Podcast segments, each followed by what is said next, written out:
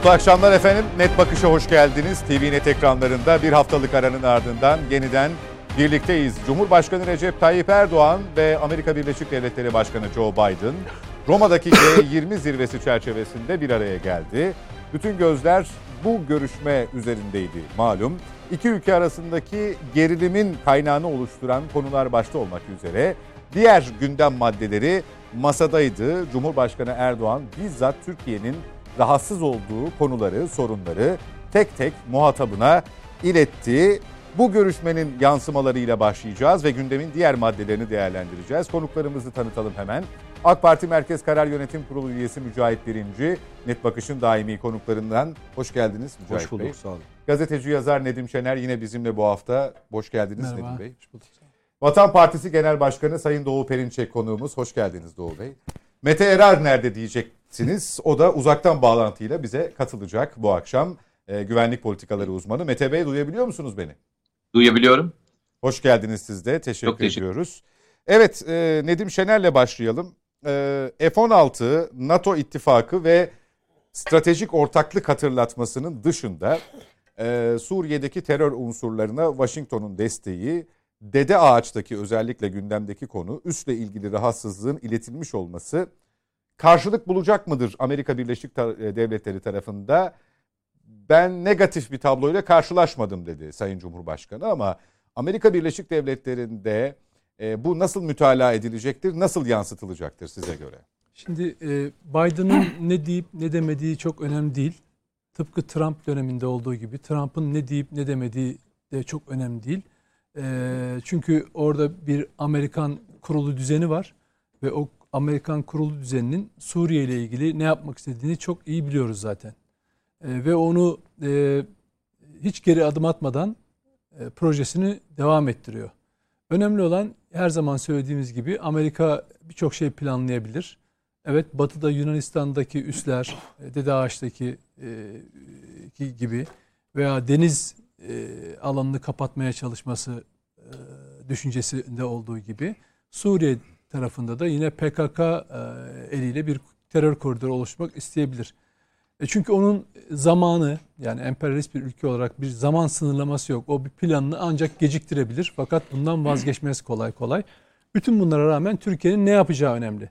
Yani Cumhurbaşkanı'nın iyimser bir havale dönmesi e, bizi aldatmamalı, onu da aldatmamalı, Türkiye devletini de aldatmamalı ve öyle olduğunu zannetmiyorum zaten. Ben bunu politik bir söylem yani Biden'la yapılmış bir görüşme sonrası Amerikan kanadının olumlu açıklamalarına karşı yapılan bir olumlu açıklama, karşılıklı olumlu açıklama olarak görüyorum ama kısa vadede veya orta vadede veya uzun vadede ne derseniz deyin ilişkilerin iyi olma ihtimali yok. Çünkü Biden e, yani Amerikan yönetimi Erdoğan'la ilgili projesinden, Türkiye ile ilgili planlarından vazgeçmiş değil. Nitekim e, sürekli görüyoruz e, Suriye'de e, terör örgütü PKK'ya hem silah hem eleman desteğini veriyor. E, Öte yandan daha e, birkaç ay önce e, oradaki e, meclisini PKK'nın oluşturduğu, PKK'nın gövdesini oluşturduğu Suriye De- Demokratik Meclisi'nin temsilcilerini senatoda da ağırlayıp özellik konusunda onlara umutlar vermişti. Yani olayı hem askeri yönden destekliyor silahıyla hem de siyasi olarak da proje olarak destekliyor. Çünkü Suriye'nin bir bütün olarak kalamayacağını, kalmaması gerektiği üzerine bir proje geliştirmiş. E, Türkiye'nin 900 e, kilometreden fazla sınırı olan o hat üzerinde o koridoru oluşturmak fikrinden vazgeçmemiş durumda. Çünkü o proje sadece Amerika Birleşik Devletleri'ni ilgilendirmiyor. İsrail de doğrudan ilgilendiriyor. Yani Barzani bölgesi Kuzey Irak'a eklediğiniz zaman neredeyse İsrail'e İsrail'den Akdeniz'e kadar uzanan bir başka deniz yolu bir hat, bir enerji hattı oluşturmuş oluyorsunuz ve orada bir yapı oluşturmuş oluyorsunuz. Buna karşı Türkiye'nin ne yapacağı önemli. Cumhurbaşkanı Erdoğan'ın sözleri arasında ilginç ayrıntılar da vardı. Mesela e, işte Amerika ile PKK'nın beraber tatbikat yaptığını söylüyor. Neyle yapıyor bu tatbikatı? Verdiği e, Türkiye'ye Türkiye'nin yapacağı operasyonlara karşı bir tatbikat e, gerçekleştiriyor. Şimdi olayın tahlilini gerçekçi yapıp gerçek üstü bir iyimserliğe girmemek gerekiyor. Türkiye bir süre önce e, orada oraya yönelik e, PKK unsurlarına yönelik bir operasyon yapacağını e, mesajlarını vermişti. Buna ilişkin hazırlıkları tamamlamıştı. Son noktadayız zaten. Onu bence gerçekleştirmeli. Çünkü Amerika Birleşik Devletleri'nin o topraklarda bulunmaması gerekiyor. Tıpkı terör örgütünün bulunmaması gerektiği gibi. Dolayısıyla orada e, ta, e, bütün sorunları gerçekçi tahlil edip beklentileri e, gerçekçilikten uzak tutarsanız e, bence bu Türkiye'nin bir kaybı olur. E, ve Amerika'ya güven, güvenmek en büyük hata olur diye düşünüyorum o anlamda. Peki Mete Yarar siz açıklamaları çok öyle demek istemedi Nedim Şener ama diplomatik buluyor musunuz? E, bugünden yarına Türk-Amerikan ilişkilerinin düzelmesine yönelik sinyallerin bulunmadığından bahsetti Nedim Şener. Buna katılır mısınız? Özellikle bizim e, sorun olarak gördüğümüz ve gerek Trump yönetiminde gerekse de yeni yönetimde sürekli dile getirdiğimiz kısımları düşünür, düşünecek olursak, göz önünde bulunduracak olursak.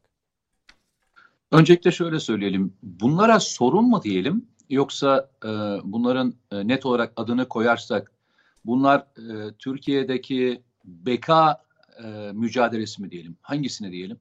Hani sorun nedir? İşte siz S-400 alırsınız. S-400 e, NATO üzerinde e, problem yaratabilir. Bu bir sorundur. Yani bunun çözümü kendi arasın, aranızda bulursunuz. Ama sizin e, terör örgütü diye nitelendirdiğiniz, Amerika Birleşik Devletleri'ne terör örgütü nitelendirdiği PKK terör örgütüne ve uzantısına e, siz bu kadar çok silah gönderirseniz, eğitim verdirirseniz ve diğerlerini yaparsanız bunu sorun olarak nitelendirmek lazım. Yoksa bunu e, daha büyük adını koyarak beka diye mi nitelendirmek lazım. O yüzden e, bugün konuşulanların e, tamamına bakıldığında ben Türkiye Cumhuriyeti Devleti'nin e, yapması gereken yolda doğru ilerlediğini düşünüyorum. Yani e, Amerika Birleşik Devletleri ile Rusya arasında da aynı problemler var. Diğer ülkeler arasında yani Çin'le e, ABD arasında da problemler var. Hatta işte Tayvan Tayvan konusu dahil olmak üzere birçok konuda savaşın eşiğinde dolaşıyorlar. Yine Ukrayna dahil olmak üzere Baltık bölgesinde karşı karşıya gelinen binlerce sorun var. Ama ne yapıyor? Herkes kendi yol haritasında ilerliyor. Türkiye'nin yol haritası da PKK terör örgütünü Irak'tan çıkartmak, PYD'yi de bölgeden çıkartmak üzerine kurgulu. Bunu yaparken diplomatik ilişkilerinizi sürdüreceksiniz.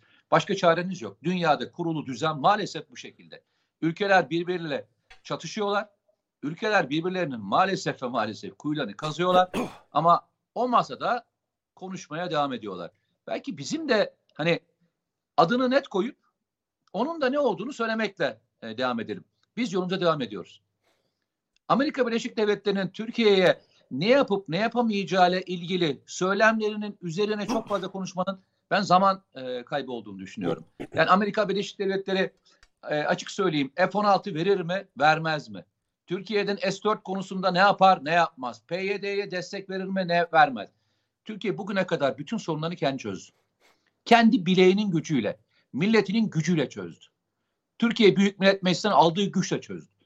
Bugün de çözeceği tek yer orası. Bugüne kadar kim bizim elimizden tuttu? Yani 74 Kıbrıs Harekatı tutun da bugüne kadar ki 100 seneye yaklaşan 98 yıllık Cumhuriyet hayatımızda elimizden tutularak mı geldik? Yardım edilerek mi geldik? Arkamızdan destek verilerek mi geldik? Yok. Bu millet kendi öz iradesini koya koya geldi. Ben bu yapılan görüşmenin içerisinde açıkçası Amerika Birleşik Devletleri'nin önümüzdeki dönemde yaşanacak e, problemler yaşanacak, kesinlikle yaşanacak. Türkiye'den bahsetmiyorum. Rusya, Çin ve diğer ülkeler yaşanacak problemlerde Türkiye'yi tamamen kaybetmek, kaybetmemek adına sorunları en azından tartışmama e, noktasına geldiğini düşünüyorum. Çözme değil bakın. Hani şu ibare yanlış anlaşılmasın. Hani sorunları çözeriz plan noktasına geldiğini düşünmüyorum. En azından büyütmeden, en azından e, Türkiye'nin kopmasını engellemek için bir soğutma dönemini yaşat, yaşattığını düşünüyorum. Ne zamana benzetiyorum ben bu dönemi? 1974 Kıbrıs Harekatı'ndan sonra ambargo ile başlayan süreç, daha sonra karşılıklı görüşmeler ve müzakereler süreci dahil olmak üzere o süren 3-4 yıllık sürece benzetiyorum. Peki. Bugün Türkiye'nin e, Amerika ile yaşadığı süreçte 1974'teki Kıbrıs Harekatı'yla neredeyse birebir giden bir süreç. O zaman da millet iradesi koydu ve başardı. Bugün bir Doğu Akdeniz'den bahsediyorsak, bugün bir Kıbrıs Türk Cumhuriyeti'nden bahsediyorsak adı varsa, orada insanlarımızın adı varsa işte o zamanki gördüğümüz mücadeleden kaynaklanıyor. Bugün de Türkiye-Amerikan ilişkilerini böyle konumlandırmak lazım. Peki. Destek yerine biz ne yapacağımızı, yol haritamızın ne olacağını bence topluma anlatmak zorundayız. Amerika Birleşik Devletleri'ne bir kere koyar, koyabilir misiniz? Koyamazsınız. Ama ona rağmen yapmayı öğrenmek zorundayız. Daha geçmişteki yaptığımız örnekler bizim hafızamızda taze olduğu için söylüyorum. Buna alışmalıyız. Hep beraber buna alışmalıyız. Ne dersiniz Doğu Bey? Ee, Amerika'ya rağmen adımların atılması gerektiği hususunun altını çiziyor Mete Yarar. Daha önce yaptığımız örnekleri var diyor. Ee, ama tümüyle Amerika'yı reddetmek ya da yok saymak gibi bir seçeneğinde sadece Türkiye için değil, diğer paydaşlar için de e, özellikle iddialı olduğunuz bölgelerde, yerlerde aktörlerden biriyseniz, karşı tarafta bu karşı taraftan biri de Amerika Birleşik Devletleri ise bunu hepten yok sayamazsınız e, vurgusunu yapıyor. Siz ne dersiniz? Özellikle ilişkilerin yarını konusunda. Önce sizleri ve değerli izleyicilerimizi selamlıyorum sevgiyle, saygıyla. Şu Amerika'yı kimse yok sayamaz. Amerika var çünkü. Amerika diye bir gerçeklik var. Üstelik dünyanın iki büyük ekonomisinden biri ve Atlantik sistemine kumanda eden bir Amerika var ama yenilen bir Amerika. Mağlubiyet en son çok ağır bir yenilgiyi Afganistan'da aldı. Amerika var. E, fakat e, biz olaya Türkiye'den bakacağız. Amerika var, Türkiye'yi bölmek için var. Amerika var, aynı zamanda Türkiye'ye dayattığı ekonomik sistem 1980'den beri sürdürüleme, sürdürülemez hale gelmiş. Üç gün önce Merkez Bankası e, Başkanımız açıkladı ve Berat Albayrak da e, bunu açıklamıştı. Sürdürülemez hale gelmiş. Yani e, Amerika ile Türkiye stratejik karşıtlık içinde. Evet Roma'da tokalaşma var ama sahada da vuruşma, çarpışma, hesaplaşma, boy ölçüşme var. Yani sahaya bakmamız lazım. Esas gerçeklik sahada.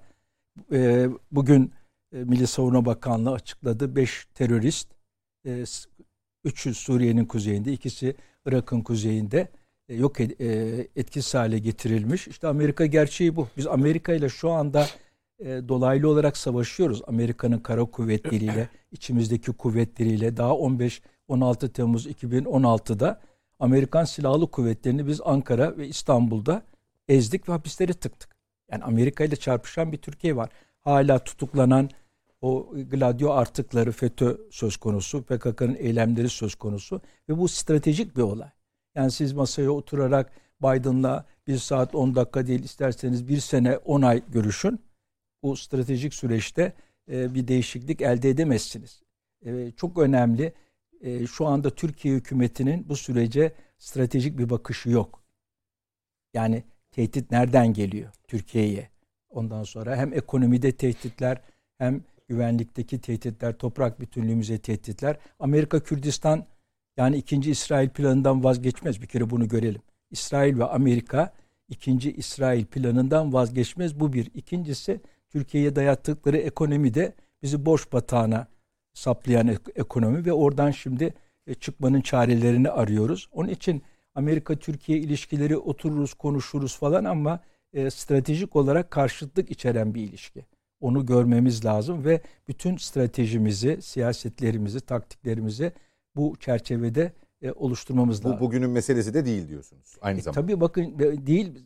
Biz Amerika ile sorunlarımızı silahla çözüyoruz. Bakın 2014 yılında Silivri duvarlarını yıktık.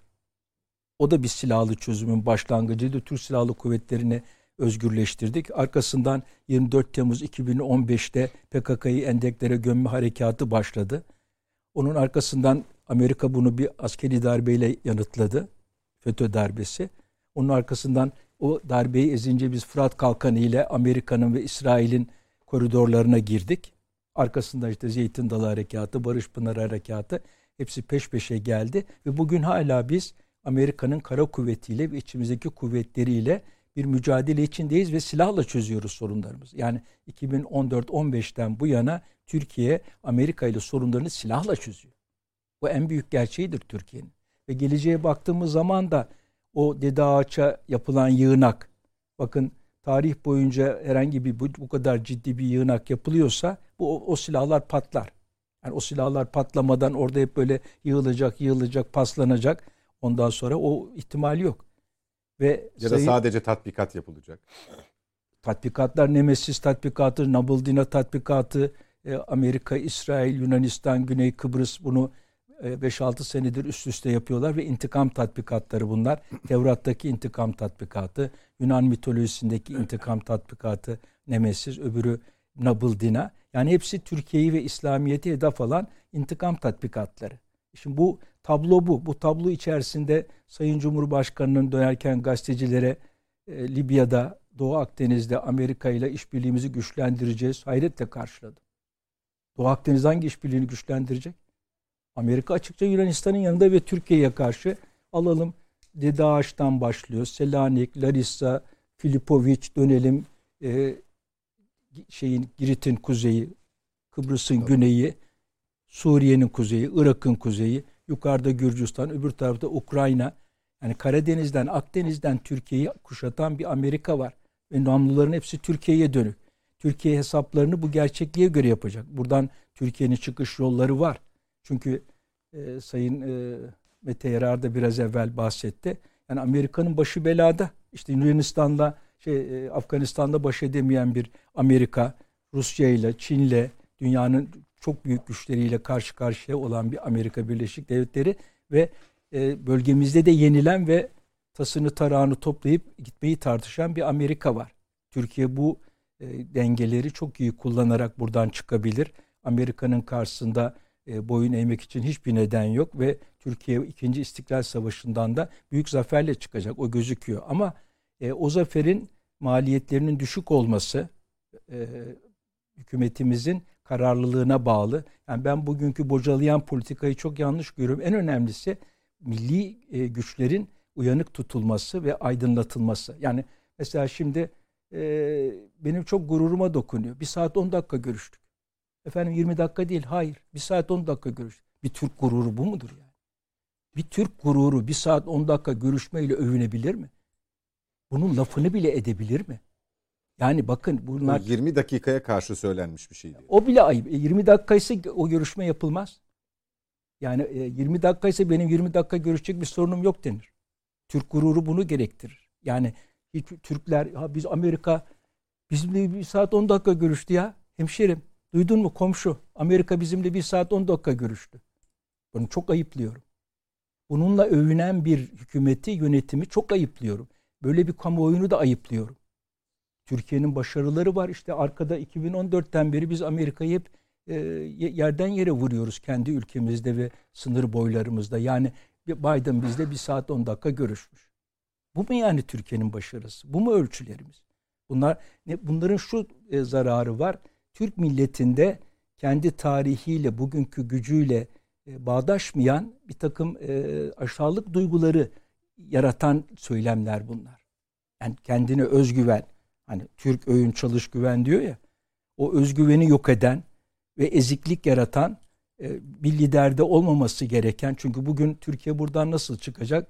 E, öz güçlerin, e, milli güçlerin, silahlı kuvvetler, polisi dahil, milletin güçleri, ekonomisi, kültürü, tarihi, birikimi, ta imparatorluklar Göktürklerden, Hunlardan gelip Selçuklu'dan, Osmanlı'dan bu mu Alpaslan yani? Fatih Sultan Mehmet bu mu?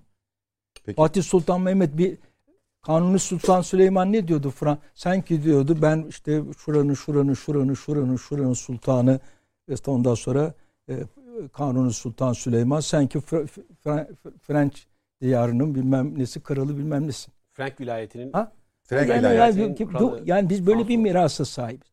Fatih Sultan Mehmet'i 29 Mayıs'larda falan e, anmanın e, fazla bir anlamı yok. Burada Fatih Sultan Mehmet gibi ya da Alparslan gibi ama en önemlisi yakın tarihimizde Atatürkler gibi Birinci Dünya Savaşı'nın kahramanları gibi e, davranarak Türkiye buradan çıkar. Onun için ben protesto ediyorum bu bir saat 10 dakika olayını yani bunun Türkiye'de kamuoyu yapılmasını, gazetelerin bununla iftihar etmelerini falan çok ayıplıyorum. Hükümetin de e, bununla övünmesini çok ayıplıyorum. hükümet onunla övünmedi zannediyorum. Övünüyor, övünüyor. Bu- bu yani ya Sayın. Cumhurbaşkanımız bile konuşmasına başladı. Biraz evvel dinledim geldim. Konuşmasına başladı. İşte basın 20 dakika demişti. Hayır bir saat 10 dakika olmuş. Ben bunu görmem. Bakın bir Türkiye Cumhurbaşkanı bunu görmez. Görmemesi gerekir. Görmek çok yanlış. Peki. Bundan bahsetmek bile yanlış. Çünkü bu bundan bahsettiğiniz zaman bir kompleksi ortaya koyuyorsunuz. Yani bir saat 10 dakika lütfedilen bir Türkiye Cumhurbaşkanı Amerika bize böyle bir saat 10 dakikasını ayırmış. Gerekirse o kapıdan içeri girmem ben. Girmemek gerekir. Onu söyleyeyim. Ee, Doğu Akdeniz'de işbirliğini güçlendireceğiz e, açıklaması Cumhurbaşkanı'nın çok büyük yanlış. Hangi işbirliğini güçlendireceksiniz? Amerika gelmiş silahlarını si- size e, yığıyor ve e, do- namluları donat yöneltmiş. Fransa'yı da yanında çekmiş. Yunanistan'la beraber Doğu Akdeniz'de. E, bu, bu hangi Akdeniz'de işbirliğini güçlendiriyor Türkiye? Lütfen ben arkadaşlarıma da soruyorum. Mücahit Bey de benden sonra görüşecek. Amerika ile biz Doğu Akdeniz'de Libya'da mı işbirliğini güçlendireceğiz? Kıbrıs'ta mı güçlendireceğiz? Suriye'de Doğu Akdeniz. Suriye'de mi güçlendireceğiz? Bunların hepsinde cephe cepheyiz. Nasıl güçlendireceğiz? Yani böyle hayaller yaymak kamuoyunda, Türk milletinde çok büyük yanlışlar. Yani milletimizi e, bilinçlendirmemiz, doğru gerçeklerle aydınlatmamız ve teçhiz etmemiz lazım. Peki teşekkürler Doğu Bey. Mücahit Bey e, bu süre işi çok mu abartıldı?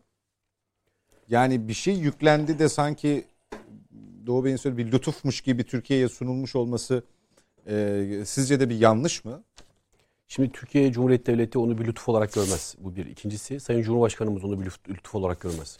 Şu andaki Cumhurbaşkanımızın bir geçmişteki duruşlarını bir hatırlayalım. Nasıl duruşlar? O televizyon ekranları karşısında kimlerle? O İsrail Devlet Başkanı'na söyledikleri.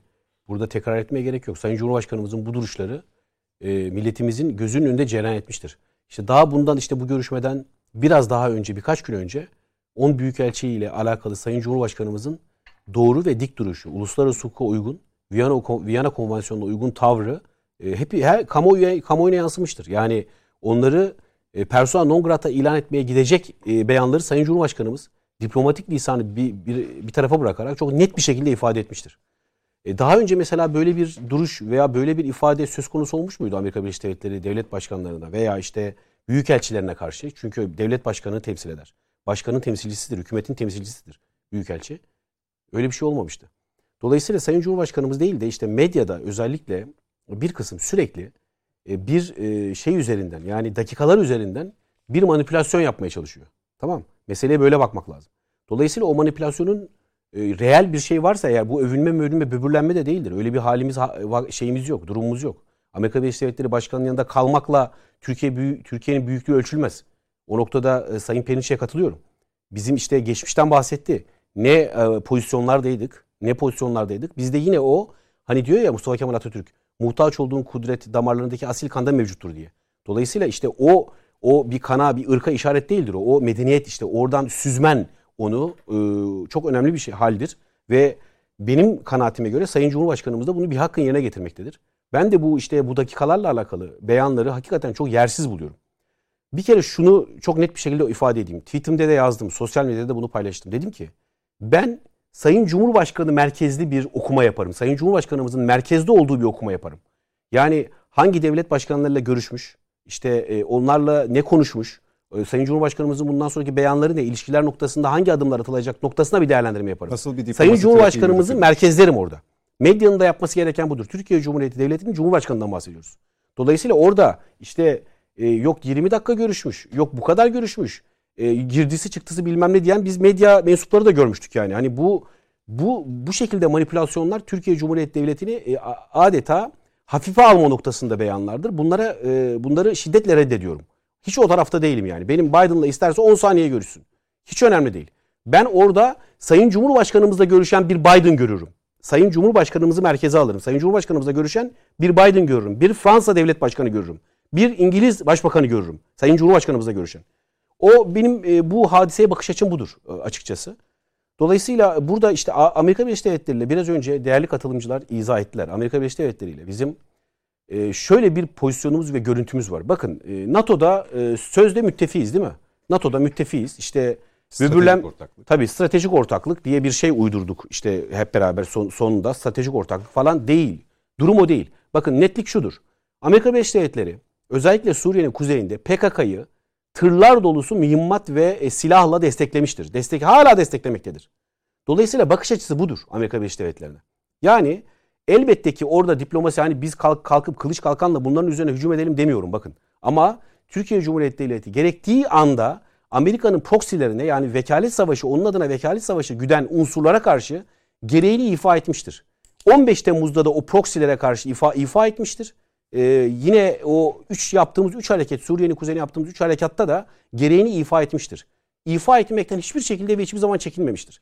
O Trump o ahlaksız mektubu gönderirken gönderdiğinde o ne, ne yüdüğü belirsiz kendisi de ne yüdüğü belirsiz olan zat buraya o diplomatik lisanı aşan devlet başkanına yakışmayacak e, gerçekten Amerika Birleşik Devletleri'nde yerlere sürecek o onlar açısından da çok şanssız bir talihsiz mektubu gönderdiğinde e, biz işte orada obüslerimiz top atışına başlamışlardı işte harekat başlamıştı.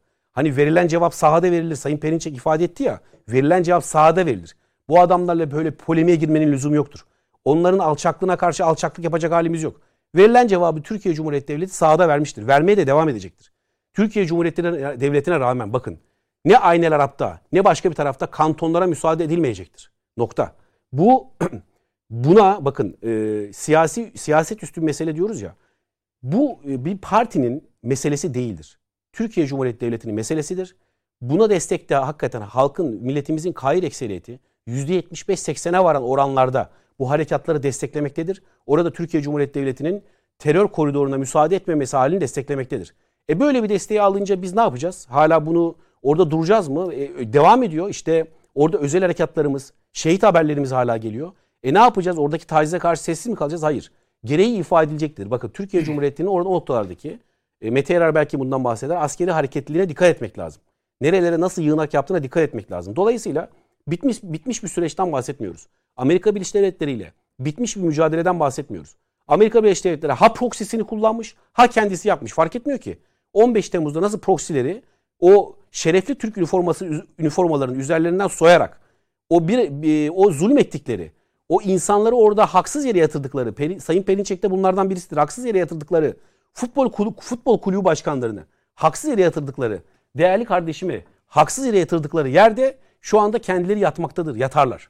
Böyle bir e, millettir. Türkiye Cumhuriyeti Devleti böyle bir devlettir. Onun için bu F-35 meseleleri hakikaten yapısal problemler. Şu S-400 meselesi Amerika Birleşik Devletleri'nin e, kendi sürekli dikte ettiği ve dayattığı bir hadisedir. E, ondan sonra FETÖ hadisesi. İşte FETÖ elebaşının hala Amerika Birleşik Devletleri'nde oluşuyor. Onun bütün o klasörler dolusu belgelere rağmen iade edilmemesi hususu. İşte bu PKK'ya destek, PKK'ya verdiği destek hususu. İşte Amerika Birleşik Devletleri'nin Suriye politikası meselesi. E bunlarda biz uyuşuyor muyuz mesela? Bunlarda paralel bir yürüme mi vardır Amerika Birleşik Devletleri ile? Yoktur. E dolayısıyla e bu tür bu sadece e, bu yönetimle değil. Tabii bu tür görüşmeler işte e, biraz önce ifade edildiği gibi süresi ne olursa olsun o hiç önemli değil. Burada e, o görüşmelerin dışında demek ki yapısal problemler var. Yani başkanla değişmeyecek problemler var. Trump'ta da aynı problemler vardı. Biden'da da artarak Biden'ın kişisel e, kişisel güdüsüyle, kişisel kiniyle benim kanaatim kinda, kinlidir. Kişisel kiniyle artarak devam eden bir husus vardır. Bakın e, Sayın Cumhurbaşkanımız Birleşmiş Milletler ziyaretinden sonra çok net bir ifade kullandı.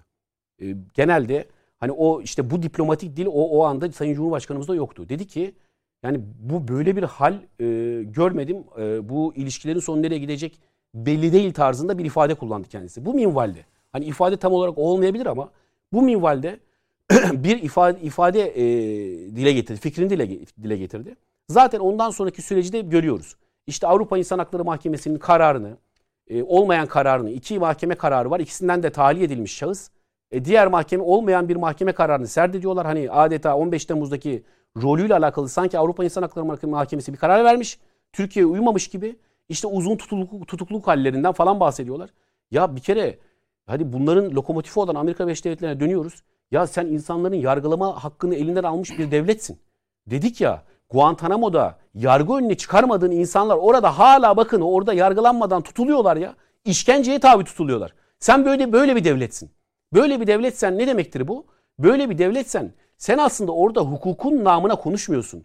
Oynanan tablo hukuk tablası değil diyoruz ya. Oynanan tablo satranç oyunu hukuk zeminde oynanan bir oyun değil. Güçler dengesi üzerinde oynanan bir oyun.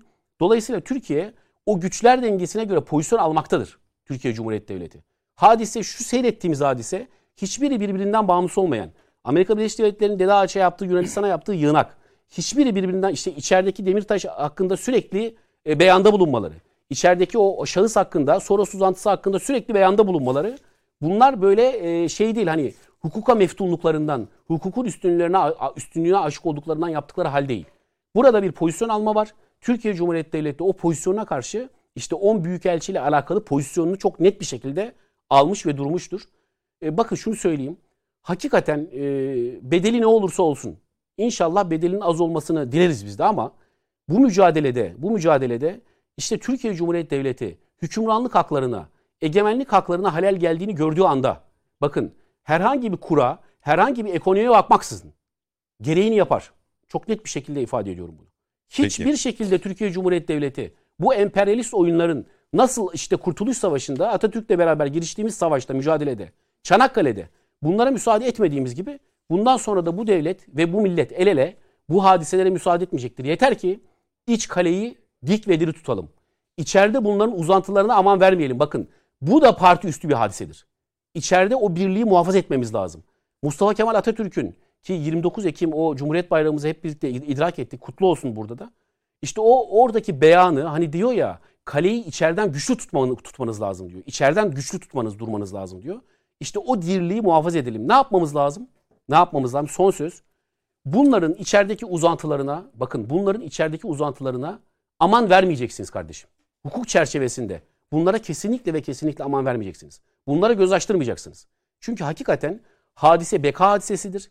İşte Ukrayna'da olan hadiseler ateş çemberi etrafımızda bir çember var. O çemberde eleştirmek kolay. İşte Türkiye yalnızlaştı. Ya Türkiye kendi kendine ben şu komşumla kavga edeyim, bununla kavga edeyim diye mi yalnızlaşıyor? Burada oynanan emperyal oyunu göreceğiz. Bunu göreceğiz ve ona göre içerideki kaleyi, içerideki tutumumuzu parti ve siyasi görüş ayırt etmeden, hassasiyetlerimizi bir tarafa bırakarak, geçmişi tarihle hesaplaşmamızı bir tarafa bırakarak bu meselenin üstesinden ancak bu şekilde gelebiliriz diye ben düşünüyorum. Peki Vurgularımı Nedim, sürekli öyle yapıyorum. Nedim Bey bu süre üzerinden ne bileyim beden dili üzerinden işte o nasıl hareket etti, elini nasıl koydu. Yani mesela bunun diğer ülkelerde örnekleri var mı? Ya spesifik bir takım görüşmeler için olabilir. Ama e, bir zirve çerçevesi, çerçevesinde bir araya gelinmiş.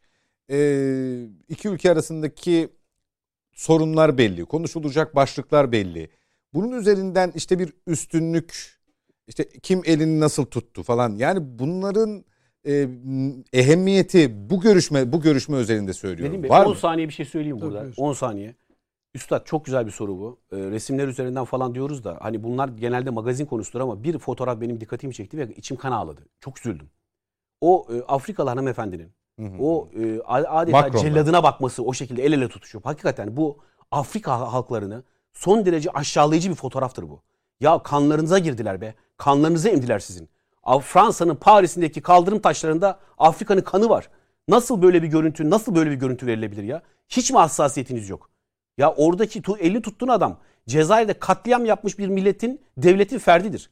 Bunlar o şekilde fotoğraflar hakikaten bakın Afrika halkları noktasında da e, o noktada da bizim bu hassasiyeti korumamız ve bunlara Afrika'da alan açmamamız lazım çok fazla ve onu Türkiye Cumhuriyeti Devleti de hakikaten son politikalarıyla o doktriniyle Afrika açılması doktriniyle beraber e, Türkiye Cumhuriyeti bunu ifa etmektedir diye düşünüyorum ben. Çok özür dilerim. Nedim Bey?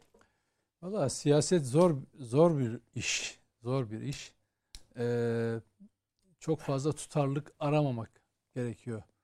E, Mücahit Bey haklı o fotoğrafta ama bir sürü lider karşı karşıya gelmemesi gereken, selamlaşmaması, selam bile vermemesi gereken adamlar yan yana da gelip iş, e, ülke çıkar kavramı üzerinden olunca bunlar gerçekleşiyor maalesef.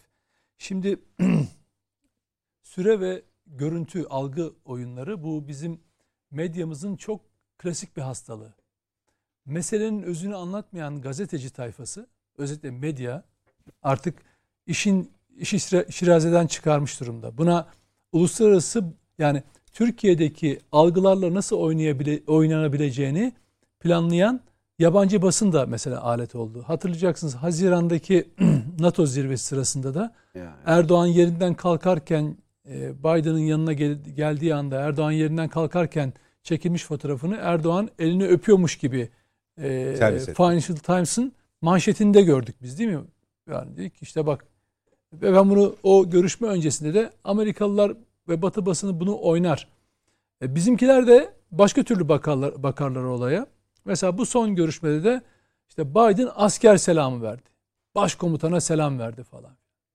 Yani peki buna itiraz ediyorsanız, böyle durumlara itiraz ediyorsanız Biden onların hani sivil de olsalar işte bir helikoptere binerken askerleri asker selamıyla selamlıyorlar. Amerikalıların yani Trump da bunu yapıyordu. Diğer başkanlar da bakın sivil insanlar ama asker selam veriyorlar. Bunların böyle bir geleneği var. Buradan bir şey çıkar mı?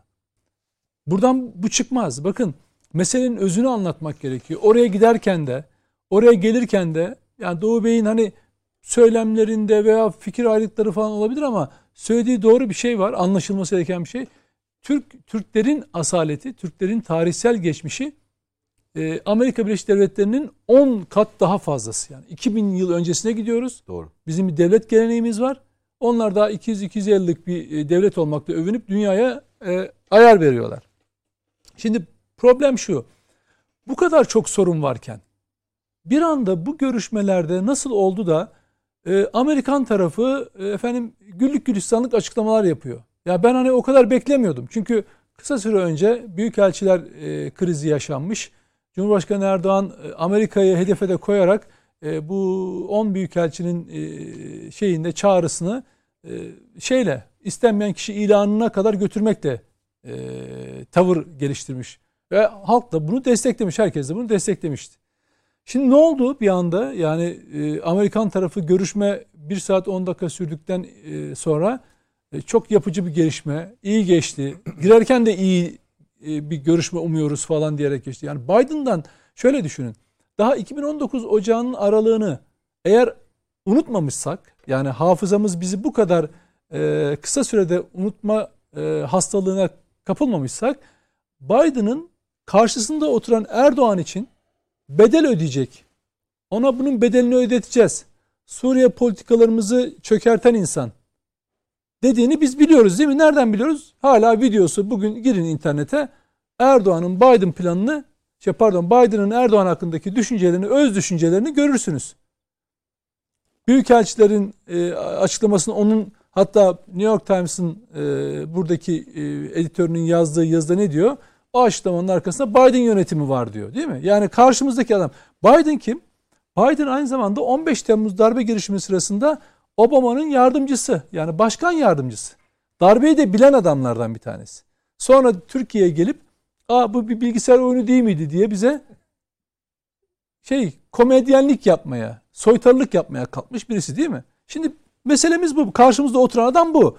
İki, şimdi mesela e, Ulusal Güvenlik Danışmanı e, Sullivan var biliyorsunuz. Son açıklaması kısa süre önce yaptığı sürekli açıklamalar yapıyor farkındaysanız ama hep pozitif. Şöyle toplantı yapıcı ve doğrudandı. Ee, bir birçok e, bölgesel ve küresel meseleyi içine alan bir görüşme yaptık. İnsan hakları, demokrasi, hukukun üstünlüğü konularını kapsıyordu bu falan diye detaylandırmış. Yani yine bir son dakika açıklaması diyebiliriz buna. Şimdi peki bizim önümüzde hangi sorunlar var? Ben Mücahit Bey konuşurken evet Türk devletinin e, bütün bunları yaparken kesinlikle ve kesinlikle BC planlarının da hazır olduğunu öngörebilen, bilebilen, onun yanında olan bir insan olarak söylüyorum. Yani ben bu açıklamaları değil, o tutuma, kendi Türkiye devletimin tutumuna kendimi yakın hissediyorum ve öyle bir tutum olduğunu da biliyorum. Peki sorunlarımız ne? Bakın ben size Mücahit Bey konuşurken alt alta sıralayayım dedim kendi kendime. Hani sıralamada hızlıca, şey olmasın. Hızlıca biraz. Tabii. S-400'ler, F-35, PKK-YPG'ye destek, Yunanistan'daki üst kurmaları, Libya, Doğu Akdeniz, Ermeni soykırımı, F-16'larla ilgili işte hala nazlanmaları, iç hukuk meselelerine müdahale etmeleri, 15 Temmuz darbe girişiminin arkasında e, ki Amerikan rolü, Halkbank davası ve Fethullahçı terör örgütünün koruması. Şimdi karşımdaki Biden bütün benim bütün yaşadığım problemlerin bu bütün 12 tane başlık koydum şimdilik. Sadece biraz daha düşünsem e, diğerlerini de çıkaracağım. Herhalde 20'yi bulur bu. E, bu, bu başlıklarda benim karşımda problem olarak problemin kaynağı olarak oturuyor. Ve işte bölgesel, küresel sorunları konuştuk falan filan. Peki hangi bölgesel, küresel sorunları konuştun? Yani ben daha Cumhurbaşkanı Erdoğan'ın ağzından biz bunu zaten yıllardan beri söylüyoruz. E, bir iki hafta önce Amerika Birleşik Devletleri teröre destek veren ülke dedi mi demedi mi? Dedi değil mi? Yani bir cumhurbaşkanının, bir devlet başkanının Amerika gibi bir devlete sen terörü destekleyen ülkesin dediği zaman bu ne anlama gelir? Bir kere Biden bile Biden da biraz haysiyet olsa der ki bir dakika ya ne terör devleti biz demokrasi hukuk ülkesiyiz falan demesi lazım değil mi? Ama nasıl bir oyun oynanıyor? Ve ben bu oyun için ne veriyorum? Canımı. Bütün kaynaklarımı. Neler kimler görmezden geliniyor. Ya böyle bir şey olmaz. Bakın şunu eğer düşmanınız sizi böyle övüyorsa Biden yönetimi sizi böyle övüyorsa çok dikkatli olmanız gerekiyor. Çünkü ben toplantı biter bitmez sürekli Amerika'dan övgü duyuyorum. İşte benim en korktuğum şey bu. Bu şu niye getiriyor biliyor musunuz? Gevşemeyi, Rehaveti. rehaveti, kısmen onlara güvenmeyi ve kamuoyunu şaşkına çeviriyorsunuz. Ben Doğu Bey doğru söylüyor. Kamuoyunu bunlara hazırlamanız gerekiyor. Yani biz toplumumuzu Amerikan yönetimi Ermeni soykırımını tanıdığı andan itibaren ben Ermeni soykırımı olmamıştır. Ermeniler Türkiye'de soykırım yapmıştır. Emperyalistlerin uşağı olmuştur diye kitaplarıma koyabildim mi? Ben bunun eğitimini verebildim mi? Veremedim, yapamadım. Anlatamadım. Ben PKK adamlar PKK e, YPG'nin kurucu unsur olduğu SDG'yi orada e, muhatap görüyorlar. Siyasi asker olarak destekliyorlar. Peki ben PKK YPG ile ilgili PKK ile ilgili iç kamuoyunu diri tutabiliyor, tutabiliyor muyum? Hayır. Adamın biri densizin birisi, hadsizin birisi, alçağın birisi çıkıp bu ülkede Siirt gibi bir yere Kürdistan dediği zaman onun ağzına o lafı tıkabiliyor muyum? Peki. Ferdi olarak tamam ama nereye geldi olay? Kürt açılımı dediği zaman ya da Kürt sorunu dediği zaman nedir bunun altı deyip bunu söyleyenin hesabını sorabiliyor muyum? Hayır. Ben Amerikan politikalarını Suriye topraklarında egemen kılacak e, e, tezkereye hayır oyu verenleri bunu verdiğine pişman edebiliyor muyum? Onunla mücadele edebiliyor muyum? Hayır. Peki. Peki ne ne hakim oluyor bu ülkeye? Yine Mete çok hassas bir şey söyledi. Di- İzleyicilerin dikkatinden kaçmasın. Peki ne yapmak istiyor Amerika yani? Böyle yani Erdoğan'ı sevdiği için bunları yapıyor. Onu desteklemek için bunu yapıyor. Hayır. Tamamen Mete'nin söylediği gibi zaman kazanmak. Neyi biliyor musunuz? Seçime. Ya erken seçime ya normal zamanda olan sürece kadar Erdoğan'dan nasıl kurtulur?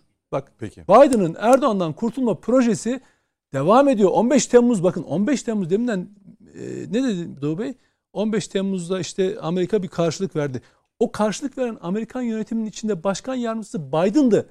Biden o 2019'un tem, e, Aralık ayında da New York Times'a Erdoğan bunun hesabını ödeyecek. Biz muhalefeti destekleyerek devireceğiz onu. Bunun hesabını ödeyecek. Hatta Kürt vurgusu yaparak HDP'yi işaret etti değil mi? Şimdi karşınızdaki insan böyle bir insan.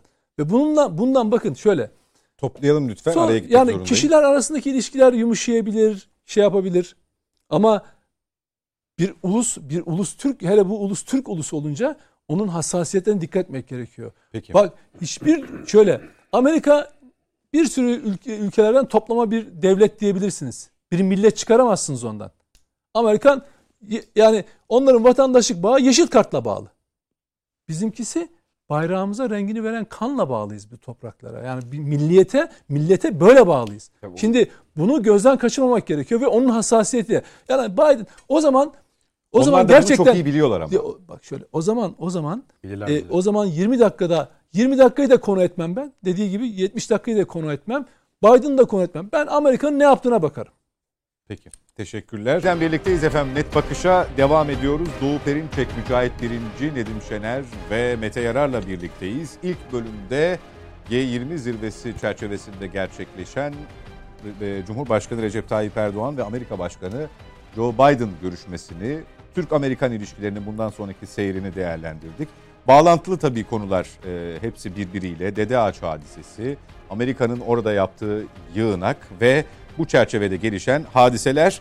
E, bugün e, Nedim Şener biraz değindi. Oradan e, devam edelim. Osman Baydemir'in HDP'li eski Os- vekil Osman Baydemir'in açıklamaları e, gündeme yansıdı. E, biliyorsunuz hafta içi İyi Parti Genel Başkanı Meral Akşener'in Siirt ziyareti sırasında bulunduğunuz yer Kürdistan'dır diyen bir esnaf vardı. O esnafı destekleyici mahiyette bir açıklama yaptı Osman Baydemir.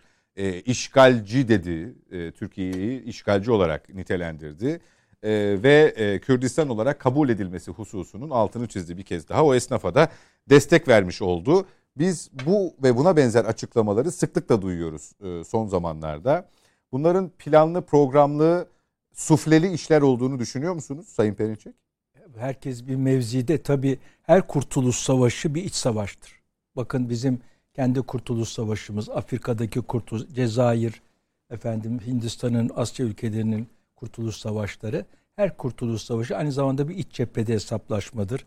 Onun için Mücahit Bey'in söylediği gibi iç cepheyi e, sağlam tutmak e, bu savaşlarda tayin edicidir. Yani kendi güçlerin bir kere e, iç cephede yıkıcılığa izin vermeyeceksin ki e, dış tehditlerle e, baş edebilesin. E, şimdi Baydemir falan tamamen Amerika Birleşik Devletleri'ni kullandığı piyonlar bunlar. Ama bence burada Baydemir'den çok bizim için daha tehlikeli olan Cumhuriyet Halk Partisi yönetiminin duruşu, efendim Meral Akşener'lerin duruşu. Bunlar Biden planında zaten isimleri anılarak yer alan unsurlar. Yani e, biraz evvel de bahsedildi. Desteklenmesi o, gereken unsurlar. Yani Corp, e, Rand Corporation raporunda Cumhuriyet Halk Partisi yönetimi, efendim Meral Akşenerler, Saadet Partisi yönetimi, AK Parti'den kopan bir takım e, sözde muhafazakarlar vesaire biz diyor bunlarla ve bir takım sivil toplum kuruluşlarıyla birlikte e, Tayyip Erdoğan'ı devireceğiz diyor. Yani onlara belli roller verilmiş ama o rolleri benimsemişler. O önemli ve e, HDP'den vazgeçmeleri mümkün değil. Çünkü e, Amerika planlarında vazgeçilmez olan HDP yani bir ikinci İsrail devleti kurmak e, olduğuna göre hedefleri burada vazgeçilmez olan e, unsur HDP'dir ve e, bütün siyasi istikballerini de Amerika desteğine göre kurgulamış olanlar da HDP ile beraber ve HDP'li o efendim Siirt'te söylediği zaman da Kürdistan falan filan karşısında dilini yutmak zorunda e, kalıyor Meral Akşener. Çünkü onlarla beraber. MHP niçin bölündü? MHP bir planla bölündü. MHP'den bir kuvveti siz alıp PKK'nın yanına koyabilir miydiniz? Fakat MHP'yi böldüler, içinden bir kuvveti aldılar, CHP'nin yanına oturtarak PKK'nın yanına oturttular. PKK'nın yanına oturttular. Meral Akşener. Ve Meral Akşener o PKK'nın yanında bütün siyasi hesaplarını yapıyor. Oraya konumlanmış ve Amerika Birleşik Devletleri'nde bunlar iplerini vermiş durumdalar. Bunları çok net koymak lazım. Bizim cevabımız ne olacak? HDP derhal kapatılmalı.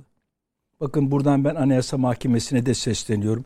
Bu konunun bir numaralı uzmanı olarak e, Türkiye'de Anayasa Mahkemesi kararlarında, Yargıtay Başsavcılığı'nın mütalalarında hep benim kitaplarıma göndermeler vardır. Yani dağdaki çobana soralım, esnafa soralım, memura, işçiye soralım. HDP'nin PKK olduğunu herkes görüyor. Binlerce delil var. Çok güzel hazırlanmış bir iddia iddianame var Yargıtay Cumhuriyet Başsavcılığı tarafından. Hala süründürüyorlar, hala erteliyorlar. Bakın e, bu HDP'ye bir ferman vermek, kapatmamak Amerika'dan, Batı'dan gelen baskılarla PKK'yı fermanlı terörist haline getirir. Yani elinde fermanla dolaşacak. Terörü ben artık yasal bir gücüm. Benim yaptığım terör yasallaştırılmıştır Anayasa Mahkemesi tarafından.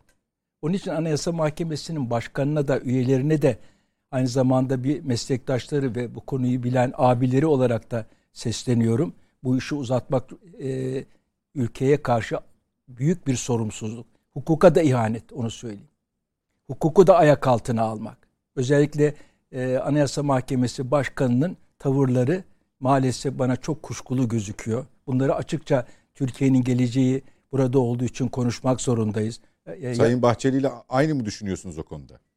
Ba- Sayın Bahçeli de e, öyle görüyorum ki bir değerlendirme yapıyor ve orada bir Türkiye'nin ağırlığı e, gerekli. Çünkü Amerika bütün gücüyle ağırlığını koyuyor. Anayasa Mahkemesi. Anayasa Mahkemesi üzerinde Amerika'sı, Avrupa'sı bütün gücüyle bastırıyor.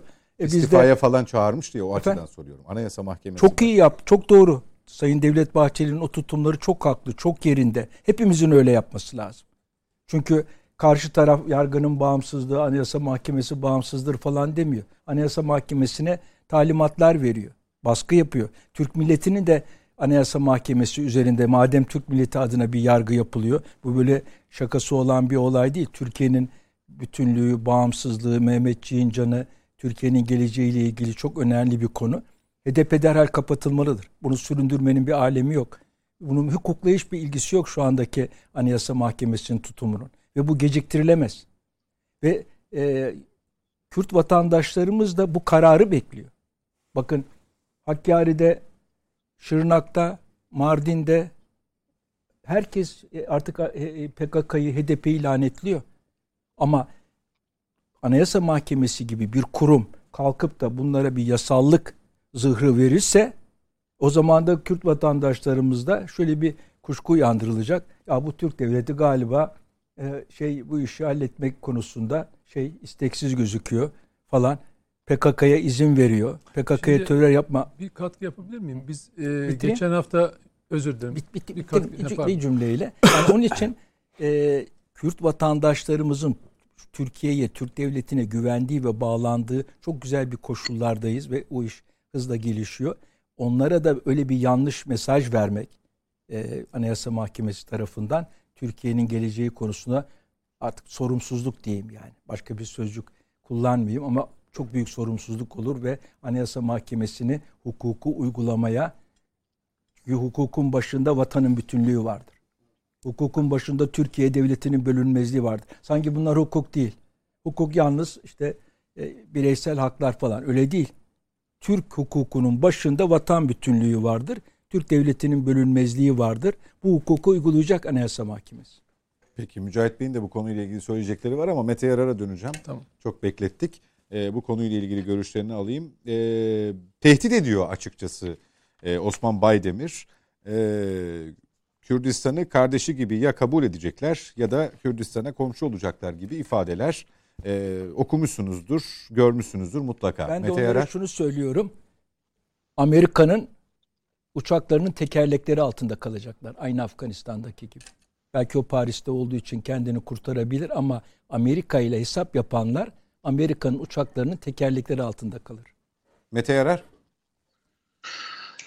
Ya e, şimdi e, bu sorunuza cevap verirken öncelikle hani demin e, Doğu Bey bir şey sormuştu hepimize bir soru sordu. Onu da cevaplayarak ikisini beraber verebilir miyim eğer bir mahsur yok? Elbette. ilk bölümde. Bununla da arkasına da çünkü bu birbiriyle ilişkili, ilişkili konular. Yani birbirinden ayırt ettiğinizde e, çok konuşmak anlamlı gelmiyor bana. Bugün Duran Kalkan bir açıklama yaptı. Gördünüz mü bilmiyorum. Evet onu da gördük. Muhtemelen görmüşsünüzdür. Dedi ki e, bize dedi silah Ateş bırak- kesilmemesi konusunda. çatışmanın devam ettirilmesiyle ilgili baskı yapan grup Avrupa'ydı dedi. Yani şimdi Avrupa bize devamlı neyi konuşuyordu? Avrupa bize devamlı barış, demokrasi, insan hakları kavramını konuşuyordu değil mi? Peki Osman Baydemir eee kendisine Diyarbakır'da işte e, seçime girdiğine daha sonra diğer e, yerlerde de e, aday olduğunda, milletvekili olduğunda filan ne zaman tanıtıyordu Türkiye'de kendisini? Hakların kardeşliği, beraber dost yaşayacağız, kavgasız, gürültüsüz yaşayacağız. Böyle tanıtıyordu değil mi? Bize çizdiği tablo böyle değil miydi? Osman Baydemir'le ilgili Türkiye'de kime ne sorsanız o dönemde ki biz ne olduğunu bildiğimiz için çok rahat söyleyebiliyorduk da ya adam böyle bir adam değil, adam farklı bir adam, adam demokrat bir adam. Söylemi üzerine kurgulanmıyor muydu bu adamlar? Ama işte Avrupa'nın e, iki yüzlülüğü gibi Türkiye'de de bu tip insanların e, gerçek yüzü ne zaman ortaya çıkıyor biliyor musunuz? Ya Avrupa'ya gittiklerinde ortaya çıkıyor ya da gücü ele geçirdiklerinde ortaya çıkıyor. Bazen şöyle bir tabir kullanılır. Ben çok doğru olduğunu inanmıyorum. İşte insanı güç değiştirir. Ha. İnsana, insanın elde ettiği güç gerçeğini ortaya çıkartır, değiştirmez. O zamana kadar baskıladığı baskıladığı, içindeki baskıladıklarını ortaya çıkartır. İşte Osman Baydemir de açıkçası geçmişte göstermiş olduğu e, o alttan alma, onun tabiriyle söylüyorum çünkü alttan aldı anlaşılıyor. E, aslında bir silahlı mücadeleyi ne kadar desteklediğini de görüyoruz. Ya kabul edecekler ya da ne olacakmışız? Komşu mu olacakmışız? Evet. Değil mi? Değil mi? Komşu olacaksınız. İşgalciymişiz. Şimdi bu tabirlerini e, Türkiye Cumhuriyeti Devleti'nde milletvekilliği yapmış bir adamdan bahsediyoruz. E, çok rahat bir şekilde kullanabiliyor. Gücü nereden alıyor? İşte o ülkelerde yaşadığı ülkelerden alıyor. İspanya'da e, Bask bölgesiyle yaşanan en son süreçte Bask bölgesinin başbakanı ve oradaki kişiler e, bununla ilgili bu kadar terörle ilgili kullanmadıkları halde süreci başlattıklarında İspanya'nın tepkisinin ne olduğunu ve Avrupa Birliği'nin e, bu konuya nasıl davrandığını hatırlayın. Şimdi bir adam başka bir ülkeden Türkiye'yi böleceğini, Türkiye'den bir toprak alacağını ve bu toprak almanı içinde güç kullanabileceğini çok rahatlıkla söyleyebiliyor. Buna söyleten kim?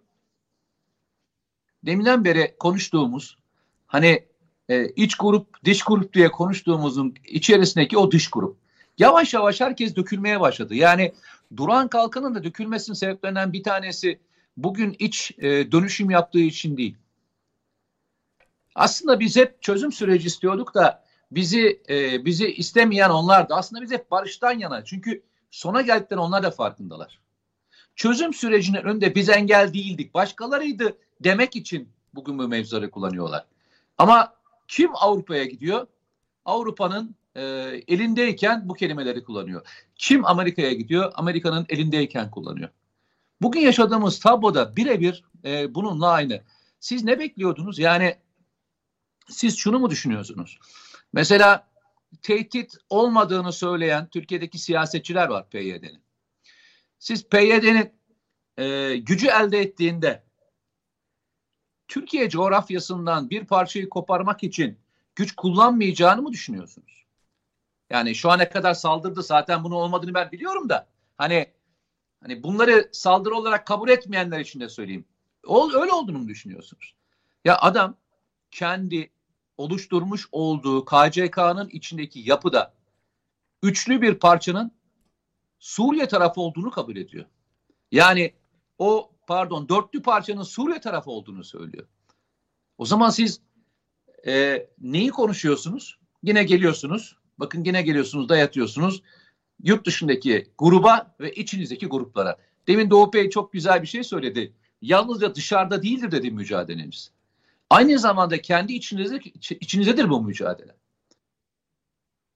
Hatırlayın Kurtuluş Savaşı yaşanırken Kürt Teali Cemiyeti, İngiliz e, Muhipler Cemiyeti, Wilson Prensipleri Cemiyeti ayda filan mı kuruldu? Bu ülkenin topraklarında kuruldu ya. Bir tarafta Kurtuluş Savaşı sürerken bir tarafta mandayı isteyen, bir tarafta bu cemiyetler sayesinde kurtuluşa mücadelesine gidebileceğimizi söyleyen kişiler de bu ülkenin içindeydi. Hep vardı. Hep olmaya devam edecek. Ve bunlar maalesef ve maalesef kendilerini liberal, kendilerini insan hakları ve kendilerini demokrasinin arkasına sığındırarak yapacaklar. Ve siz karşısına çıktığınızda fikirlerinizi söylediğinizde de sizi en ağır ithamlarla suçlayacaklar. Yani vatanseverin vatanseverliğin suç olabileceği, ülkücülüğün suç, suç olabileceği, ulusalcılığın suç olabileceği ni size bunu dayata dayata yapacaklar. Süreç öyle gidiyor. Yani Osman Baydemir aslında bunun o kadar doğru bir örneği ki. Osman Baydemir'i Türkiye'de nasıl pazarlamışlardı hatırlıyor musunuz? İlk Diyarbakır'da belediye başkanı olduğu dönem hatırlıyorum ben. Doğru hatırlıyorum değil mi? Doğru. Doğru. Ee, sen, bize ilk pazarlanan neydi biliyor musunuz? Osman Baydemir. PKK ile bir tutmayın arkadaşlar. Osman Baydemir kardeşlikten yanadır. Osman Baydemir kan dökülmesine karşıdır. Osman Baydemir bu ülkenin içinde beraberlikle beraber yaşamaya çalışan en en ne diyeyim insan haklarına dayanan kişidir diye bize pazarlanmamış mıydı? Böyle bir, birkaç profil daha var sadece Osman Baydemir'le Yok. sınırlı değil ki. Osman Baydemir'i konuştuğum için söylüyorum. Hı hı, hı. Bize pazarlanan kişi buydu. Ve şimdi o kişi ne diyor biliyor musun? Kabul edeceksiniz. Ettireceğiz. Bu topraklardan ayrıldığımız zaman komşu bile olacağız diyor. Yani şu söylediği suç kapsamı o kadar ağır bir suç kapsamı ki. O kadar ağır bir suç kapsamı ki. Bunun bunun onda birini söylesen Türkiye'de yani hapisten çıkamaz. Ve bu adam aralarındaki en yumuşak adammış. Bize öyle pazarlandı. Konu nereye geliyor biliyor musun? Biz bazen demin orada üç tane Hazırun seninle beraber dört Hazırun'un bütün söylediklerinin içerisinde ana konu ne biliyor musun? Ana konu bazen gerçeği söylemekle ilgili yutkunmamızdan kaynaklanıyor. Niye? Çünkü kardeşliğe zeval gelmesin. Aman hani e, yanlış bir şey söyleyerek devletin başını belaya sokmayalım. Aman problem çıkmasın. Ya arkadaşlar şöyle bir şey var. Ülkemde her gün e, Mehmetçiğin kanı dökülürken, ülkemi bölmekle ilgili planlar yapılırken, ülkemin ekonomisine saldırırken, ülkemin etrafında kuşak projeleriyle senin söylediğin dede ağaçlar dahil olmak üzere onlarca buna Doğu Akdeniz'e dahil olarak söyleyebilirsiniz. Sayarken dönem mış yapmak dönemi midir? Miş yapmak dönemi midir? Yoksa gerçeği böyle eğip bükmeden yine e, kardeşliğe zeval getirmeden söylemek mi? Bence artık söylenmesi gerektiğini düşünüyorum. Açık açık söyleyeceksiniz. Açık açık da bunu yapacaksınız. Bu yapılırken de karşınızdaki insanların doğru, profillerini de söyleyeceksiniz. Bu profiller söylenmeden doğruya gidemezsiniz. Çünkü hala karşınızdaki grup sığındığı ve atış ettiği mevzi demokrasi mevzisi. Hala yaptıkları insan hakları mevzisi. Ya düşünsenize terör örgütüne silahlı muhalif grup diyen, diyen bir insanın bana insan hakları ile ilgili nasıl bir e, dava vereceğini veya akıl verebileceğini düşünebiliyor musunuz? Şimdi son dönemdeki maskelere bakın. Takınılan maskelere bakın. Geçmişte PKK'ya silah bırakma, aman ha silah bırakma diyenleri takındıkları birer birer maskelere bakın. Ve bu maskelerle dövüşmek zorunda kalıyoruz şu anda. Çünkü niye? Çünkü onlarla ilgili profilleri koymadık. Bugüne kadar koymaktan da hep çekindik. Koyun arkadaşlar ya. Koyun. Tek tek profil koyun. Çünkü hiçbirimizin zaman kaybedecek durumu yok. Özellikle yeni gelen kuşağın geçmişte bunları nasıl söylediklerini ve nasıl ifade ettiklerini bilmekle ilgili mükellefiyet bize düşer önce. O toplum bize demez mi gençler? Dönüp şu lafı söylemezler mi? Ya abi, amca sizin zamanınızda bu adamlar bunları söylemişler. Niye bunlarla mücadele etmediniz? Veya niye bize anlatmadınız bu adamların gerçek yüzlerini? Bizim neden kanmamıza müsaade ettiniz diye bize sorumluluk yüklemezler mi? Peki. Ben yükleyeceklerini düşünüyorum. Serhat yükleyeceklerini düşünüyorum. Yani Dede Ağaç konusunu hatırlıyor musun? Bu programda biz konuşurken bir tatbikat için gelmediklerini mevzusunu ne kadar çok üstüne bassa basa bu programda anlatmadık mı? Bu tatbikat olamaz arkadaşlar. Bu kadar tatbikata, bu kadar sınıra yakın böyle bir yere getirilmez. Bunun doğrusu bu değil diye söylemedik mi? Amerika Birleşik Devletleri Irak'a geldiğinde ne yapacağını o dönemde söylememiş miydik? Çözüm sürecinde yaşananların o zaman da böyle olacağını söylememiş miydik? Biz çok şey mi biliyoruz? Hiçbir şey bilmiyoruz. Bildiğimiz bir tek şey var. Karşımızdakileri çok iyi tanıyoruz. Yani Amerika Birleşik Devletleri'nin bu topraklara ilk geldiklerinde Yunanistan'ın toprağımızı işgal etmek için Birinci Dünya Savaşı'nda geldikleri pozisyonu çok iyi biliyoruz. O pozisyonu biliyoruz çünkü. Geçen gün bir arkadaş Twitter'da bir fotoğraf paylaşmış. Twitter'dan birisi. Ya işte Yunan gemileri e, geliyor asker çıkartıyor. Bir tane şey bayrağı görmüş. Amerikan bayrağı görmüş bir tane sandalın üzerinde. Ya işte ben ilk defa böyle bir fotoğraf görüyorum. Ben onun İzmir'den çekilmiş fotoğraflarını biliyorum şeydekini. O gemiler yanaşırken refakat edenleri, Karadeniz limanları bombalanırken Yunan gemileri tarafından refakat edilen gemilerin kim olduğunu bu topluma anlatmak zorundasınız. Peki. Anlatmazsanız bugün yaşanacak süreçleri yalnızca küçük bir parçaymış gibi ve bu parçanın yalnızca bir bölümüymüş gibi yalnızca bu parçanın içerisindeki bu mücadele Sayın Erdoğan'la veya AK Parti hükümetiyle mücadele etmek gibi anlat, anlatılır. Size bunu yedirirler. Size şu mevzuyu yedirtirler o zaman. Sorun Erdoğan'la. Erdoğan giderse sizinle hiçbir sorunumuz olmayacak. Biz zaten Türkiye-Amerikan ilişkileri zaten çok iyiydi. Mevzusunu size çok güzel pazarlarlar. Yok arkadaş ya. Ben bildim bileli kendimi. Bu memleket kendini bildi bileli. Cumhuriyet kurulduğu andan itibaren yaşadığımız bütün süreçlere bakın. Türkiye-Amerikan ilişkilerinde parlayan bir dönem hiç hatırlamıyorum ben yani. Teşekkürler Mete Yarar. Tamamladın zannediyorum. Peki. E, sen öyle deyince tamamlamış oldun. Mücahit Birinci, e, Doğu Bey'in e, yasalar ve anayasa mahkemesi çerçevesinde bir göndermesi vardı. Orada değerlendirmenizi isteyeceğim.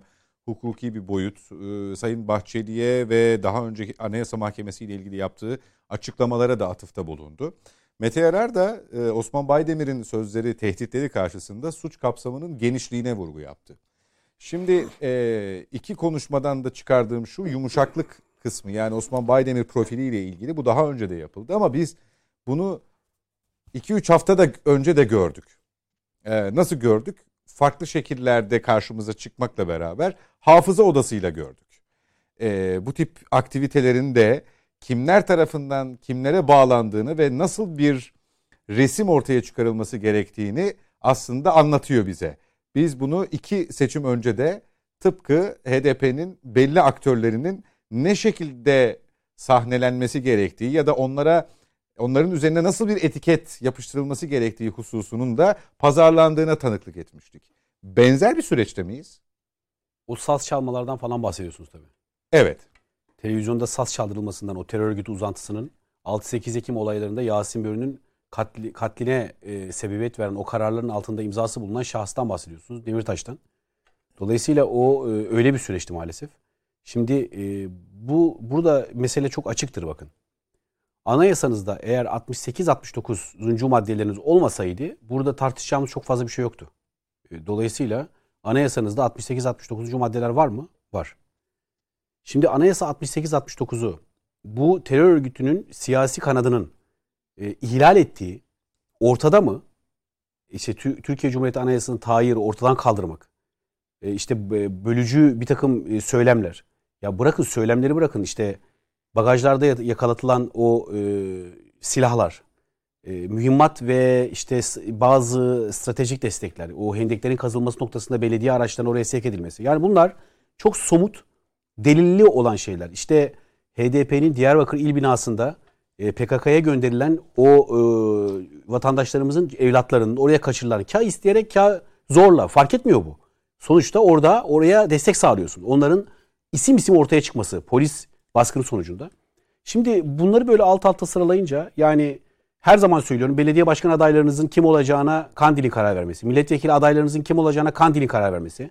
İşte e, 600 milletvekili e, siyasi yasaklı olabilir. Dolayısıyla siz şimdi bir havuz oluşturun, siyasetçi havuzu oluşturun.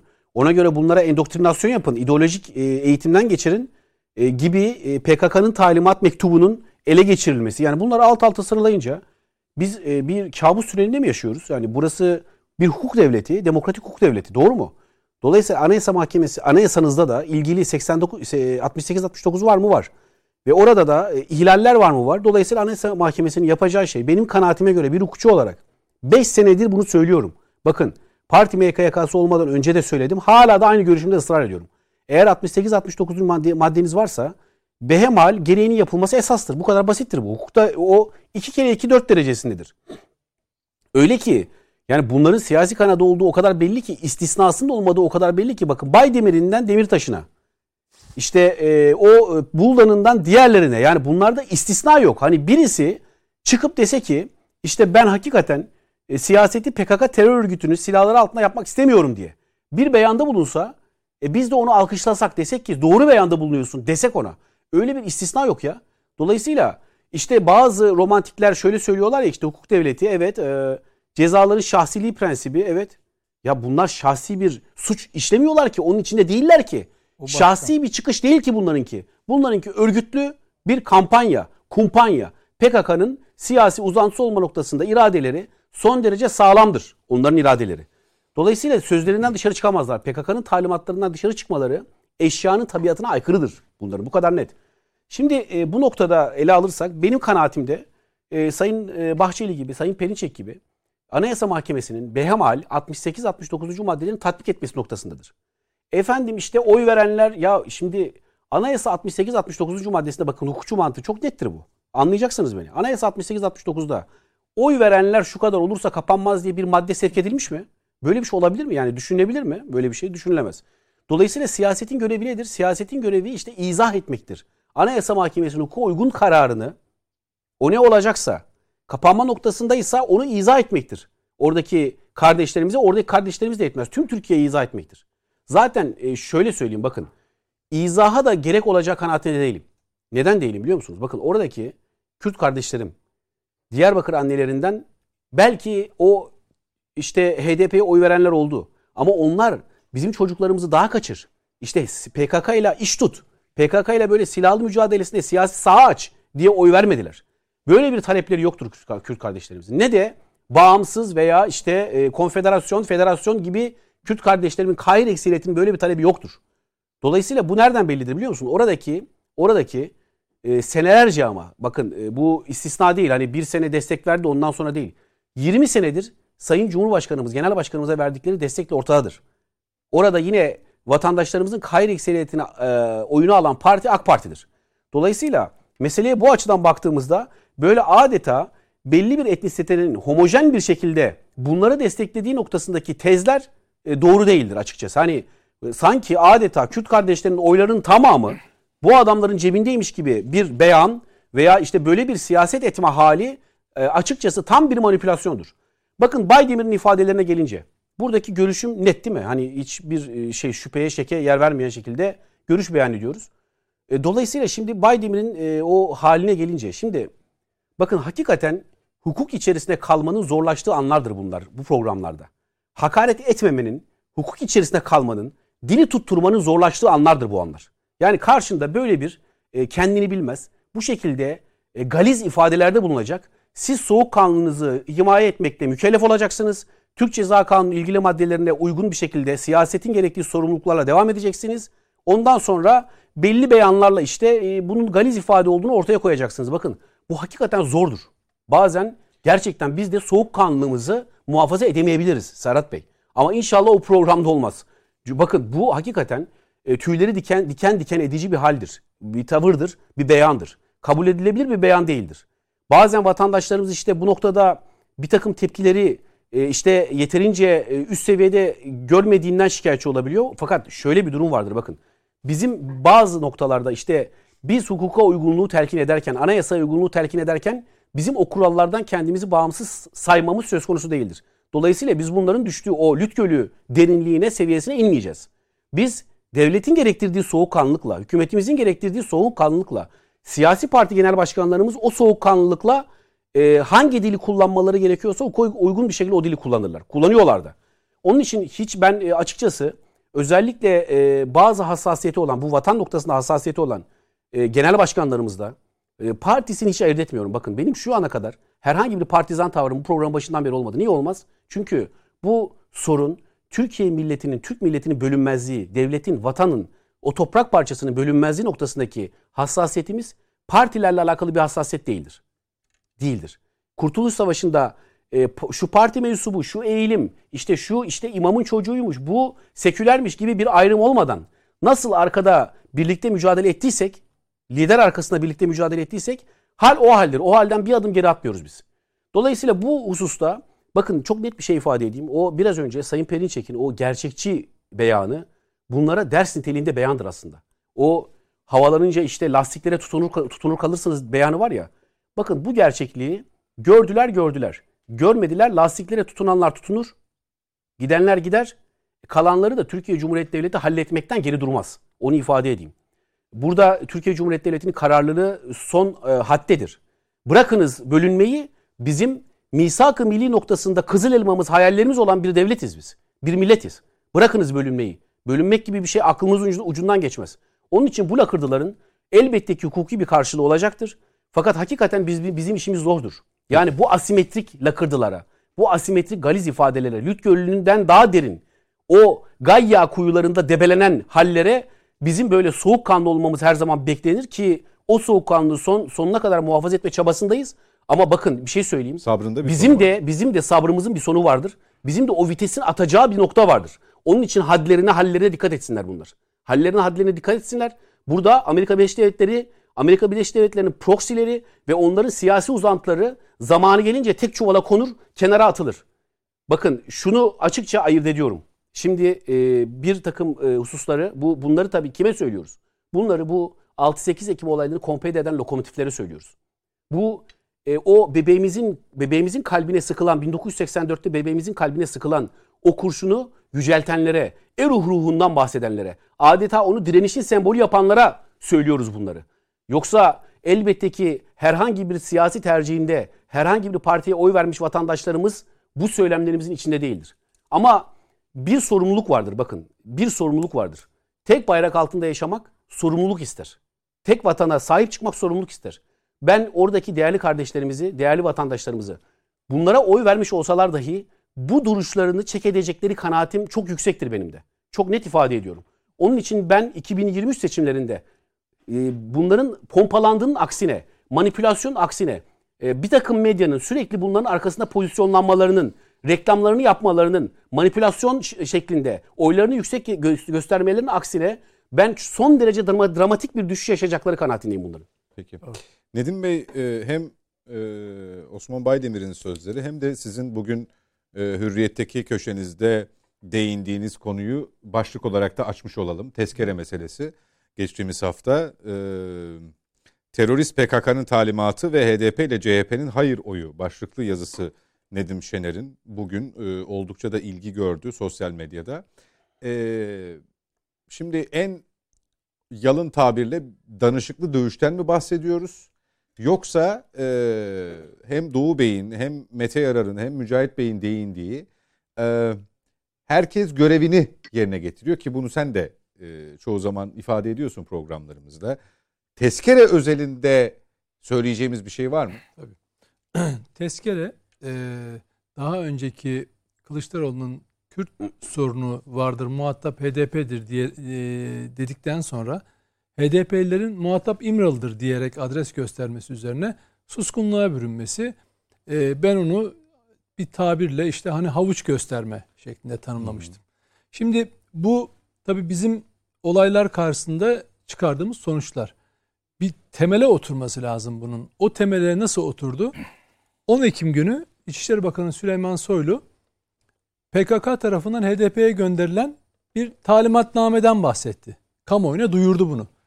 Ee, siyasi parti olarak, siyasi ayağı olarak HDP'nin nasıl davranacağını, CHP ve İyi Parti ile ilişkileri nasıl yürüteceğine dair bizzat dağdan yazılan ve HDP'ye gönderilen güvenlik ve istihbarat birimi tarafından ele geçirilen bir nottan söz etti hatırlayacaksınız. Tarih 10 Ekim. Ve şunu söyledi 15 gün önce HDP'ye gönderildi bu not dedi. Ben bunun peşine düştüm. Burada konuşmuştuk hatırlarsanız. Yine o nota referans vererek e, tekrar okuduğum zaman aslında tezkereye e, e CHP'nin neden hayır diyemediğinin e, ana hatları orada duruyor. Çünkü PKK'lılar diyor ki bunlar sizinle diyor HDP'ye açık ittifak yapmazlar. Demokrasi ittifakının içinde tırnak içinde onların deyimiyle orada yer almazlar. Ama onlara şunu göstermeniz lazım. Biz olmazsak yani HDP olmazsa seçim kazanamazsınız. Bunu fazla ürkütmeden, korkutmadan söyleyin. Bunu böyle işleyin diyor. Ve nitekim hatırlayacaksınız tezkereden birkaç gün önce Cumhuriyet Halk Partisi Genel e, Başkan Yardımcısı Oğuz Kağan Salıcı evet eleştiriyoruz ama tarihi sorumlulukla hareket edeceğiz dedi değil mi? Cuma günüydü zannederim. Herkes ve hatta onlara yakın internet siteleri de CHP evet diyecek diye haberler yaptılar. Hala duruyor internet sitelerinde. Yani uzak bir şey değil. Herkesin beklentisi o. Fakat e, grup konuşmaları e, tabii hafta sonu ne oldu? Önce Mithat Sancar zannediyorum Antalya'da bir konuşmada işte bu savaş politikalarına karşı duralım tezkere hayır diyelim dedi. Sonra Pervin Buldan aynı çağrıyı yaptı. Ama en önemlisi tezkerenin bir gün öncesi gece yarısı İmam Taşyer böyle hani bir HDP milletvekili canım ne tweet atmış bunun ne önemi var demeyin. Çünkü daha önce Kürt sorunu meselesi tartışılırken bu konu tartışılırken anayasanın ilk dördü maddesi değiştirilemez maddeleri tartışılmayacaksa Kürt sorunu konuşmanın CHP'li bir anlamı yok demişti. Ona da cevap vermediler mesela. Bunları duymazdan geliyorlar. İmam Taşçıyer yine tezkerenin görüşülmesinden bir gün önce yani sabaha karşı o günün sabaha karşı attığı tweette eğer CHP tezkere evet derse ki evet diyeceğini biliyor. Evet derse o zaman AKP'den daha iyidir diye ona oy vermelerine gerek yok e, seçmenlerin falan diye bir tweet attı. Sabah oldu. Kılıçdaroğlu grup konuşmasında işte efendim neden iki yıllık neden yabancı asker maddesi var diye itirazlarını söyledi. Özgür Özel de biz hayır diyeceğiz dedi. Laf olsun torba. Ya bu kadar kısa süre içinde yani ki daha önce 2014'ten beri bütün tezkerelere evet demiş, yabancı asker maddesi bulunduğu halde ki bunun DAEŞ'le mücadele uluslararası koalisyon içerdiğini ve ama uygulanmadığını hiçbir zaman. Bunu da çok, bilerek Çok pardon. Mete Yarar'la katıldığı programda mıydı? Ben mi yanlış hatırlıyorum? Sayın Dursun Çiçek ee, şöyle bir ifade kullandı. Ee, yanlış söylüyorsam düzeltmeni hayır, isteyeceğim. Yani hayır çıkacak. Hayır, hayır çıkma e, e, o kadar eminiz ki evet çıkacağından. Hayır Ters çıkacağını olsaydı bilsek- müdahale ederdik İşte gibi bir bu bu yani ben zaten Dursun Çiçek'in o konuşmasından sonra nasıl bir siyasi oyunun içinde olduğunu ve o şeye dönüp çok enteresan Tabii bir konuşma bakın geldi şöyle, bana çünkü. Neyi Yani kastediyor? Diyor ki biz zaten ben de onu da yazdım. Aklı yani bir diyor. Eşyanın şöyle, belli diyor. Biz diyor yani AKP ile MHP'nin oyları zaten evet çıkmayı sağlıyor. İşin esası Dursun Çiçek bir gerçeği ifşa ediyor. Çekimsel Hani değil bak. itiraf ediyor bir anlamda. Diyor ki ya zaten diyor evet çıkacaktı diyor. Biz niye hayır dedik diyor. İşte onun cevabını vermiyor. Niye hayır dediniz? Çünkü HDP oylarının yanında tutmak için. Kim kim söyledi bunu size? Bunu HDP'ye şey söyledi. PKK söyledi. Ben sadece o Talimatnamesiyle. kanatte değilim. Sadece oylar üzerinden oynanan bir oyun olduğu kanatte Yok yok bakın şöyle bakın CHP'lilerin CHP yönetimini terörle mücadele etmeyecek, terörle mücadelesini edilmesini istemiyor ya da PKK'ya yanaştı falan demek haksızlık olur. Yani böyle bir tıynetleri yok. Böyle bir görüş, dünya görüşleri yok onların. Siyasi çıkarcılık onları bu hale düşürüyor. Bak siyasi. Çünkü şöyle KHK'lılar konusunda da öyle. FETÖ'cülerle falan Fe- FETÖ'cü olduğu için mi? Hayır. Siyasi çıkarcılık var ya. Bu bu bir boyutu. İkinci boyutu şu. CHP yönetimi o uluslararası kliklerin güdümünde olduğu için onlarla onların onların e, unsurlarıyla unsurlarına göz kırpıyor aynı zamanda. Şimdi dolayısıyla PKK'nın HDP'ye gönderdiği talimat CHP ve İyi Parti ile kuracakları ilişki biçiminde gösteriyor. Şimdi diyeceksiniz ki, peki neden İyi Parti efendim evet dedi. Bakın onun evet demesi milliyetçi tabanı kendinde tutmak için CHP'nin hayır demesi HDP seçmenini kendine yakın tutması için. Zaten Atatürkçü ve ulusalcı CHP tabanı isterse değil HDP ile işbirliği kiminle işbirliği yaparsa yapsın gözlerini kapatmış kulaklarını kapatmış. Yani bodoslama gidiyorlar şimdi bir yere doğru. Sonuçları ne olacağını kestiremiyorlar bile. Sadece bir tek dertleri var Erdoğan'dan biz nasıl kurtuluruz? Bir tek dertleri var. AKP'den değil ha. Yani yanlış anlamayın. Çünkü AKP'nin eski başbakanıyla ekonomi bakanı yanlarında zaten. Hiç onu da dert etmiyorlar mesela. Ya sen bize geçmişte demediğini bırakmadın. Etmediğin küfür kalmadı. Suçlamadığın şey kalmadı. AKP'nin eski başbakanı sensin. Bütün eleştirdiğimiz politikaların mimarlarından biri sensin. Ekonomi bakanı olarak eğer bir felaket varsa sizin kurduğunuz düzenin sonucudur. Hiç onu demiyorlar mesela. Diyorlar ki Erdoğan suçlu orada. Şimdi yani hani gözünü kulağını kapatmış durumdalar. Yanlarına kim olursa olsun. O yüzden böyle birkaç oy bile toplasanız isterseniz memleketin en hayırına olmayan hareket haline gelin. Yeter ki onlara oy getirin şu anda sizinle işbirliği yaparlar. Yeter ki %50 artı biri nasıl sağlayacaklarına bakıyorlar. Dolayısıyla şey öyle. E, kurguladıkları oyun öyle.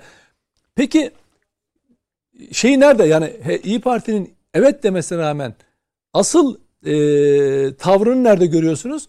İşte Siirt'te bir tane siz esnaf diyorsunuz ama bir bölücü zihnen bölünmüş e, yok hükmünde olan birisi tamam mı çıkmış şöyle biz e, eleştirsek de şey yapsak da bir dönem İçişleri Bakanlığı yapmış birisi. Bizim ona bir devlet e, büyüğü olarak, devlette görev yapmış birisi olarak ayrı bir saygımız var değil mi? O, o sıfatına. Bir İçişleri Bakanlığı yapmış ve sen oralarda bir şekilde anlıyorsun. Ve senin karşısına geçiyor burası Kürdistan diyor. Bir, coğrafya bilgin, tarih bilgin, sosyoloji bilgin sıfır. Oranın hiçbir zaman bu şekilde anılmadığını bilmen gerekir. Çünkü Arap kökenlerin ağırlıklı olduğu Nere, bir yer. neresiydi orası? Siirt. Siirt'ti değil mi? Ya bilenler biliyor. İki, sen devlet e, de çalışmış, devlet bakan, bakanlık yapmış birisi olarak sen ne diyorsun ya? Ağzından Kürdistan lafı çıktığı an burada bir, Kürtleri inkar eden var mı? Yok. Kürt dilini inkar eden var mı? Yok. Bunlar geçmiş politikalar. Peki Kürdistan nereden çıktı? Onu niye söyleyemiyorsun? Hiç mi aklına anayasanın üçüncü maddesi gelmiyor? Diyeceksin ki bir dakika sus artık. Bu ifade özgürlüğüne girmez. Bu entelektüel tartışma değil. Anayasanın üçüncü maddesi Türkiye devleti vatanı ve milletiyle bölünmez bir bütündür ve dili Türkçedir. Nokta. Beğenmiyor musun? Ben bunu daha önce söyledim. Cehennemin dibine git. Nereye gidiyorsan git. O utanmaz hala sağda solda röportaj veriyor PKK'ya yakın e, medya kuruluşlarına. Yok benim için gururdur burası Kürdistan hala söylüyor. Ben bu ülkenin yurtseveri olarak kendim buna adamış bir insan olarak sana cehennemin dibine git diyemeyeceğim öyle mi? Anayasa buradayken. Peki siyasi işte orada e, Akşener niye böyle tutum takınıyor? Aman HDP'yi ürkütmeyelim. Aman HDP'yi kızdırmayalım. Çünkü onların oyuna ihtiyacımız var. Ya şöyle düşünün. İlginç olan şu. Kılıçdaroğlu çıkıyor diyor ki tam da 29 Ekim günü eğer biz diyor tezkereye evet deseydik Cumhuriyeti ihanet etmiş olurduk. Hadi buyurun buradan. Yani ya birisi de be hey adam sen ne diyorsun ya?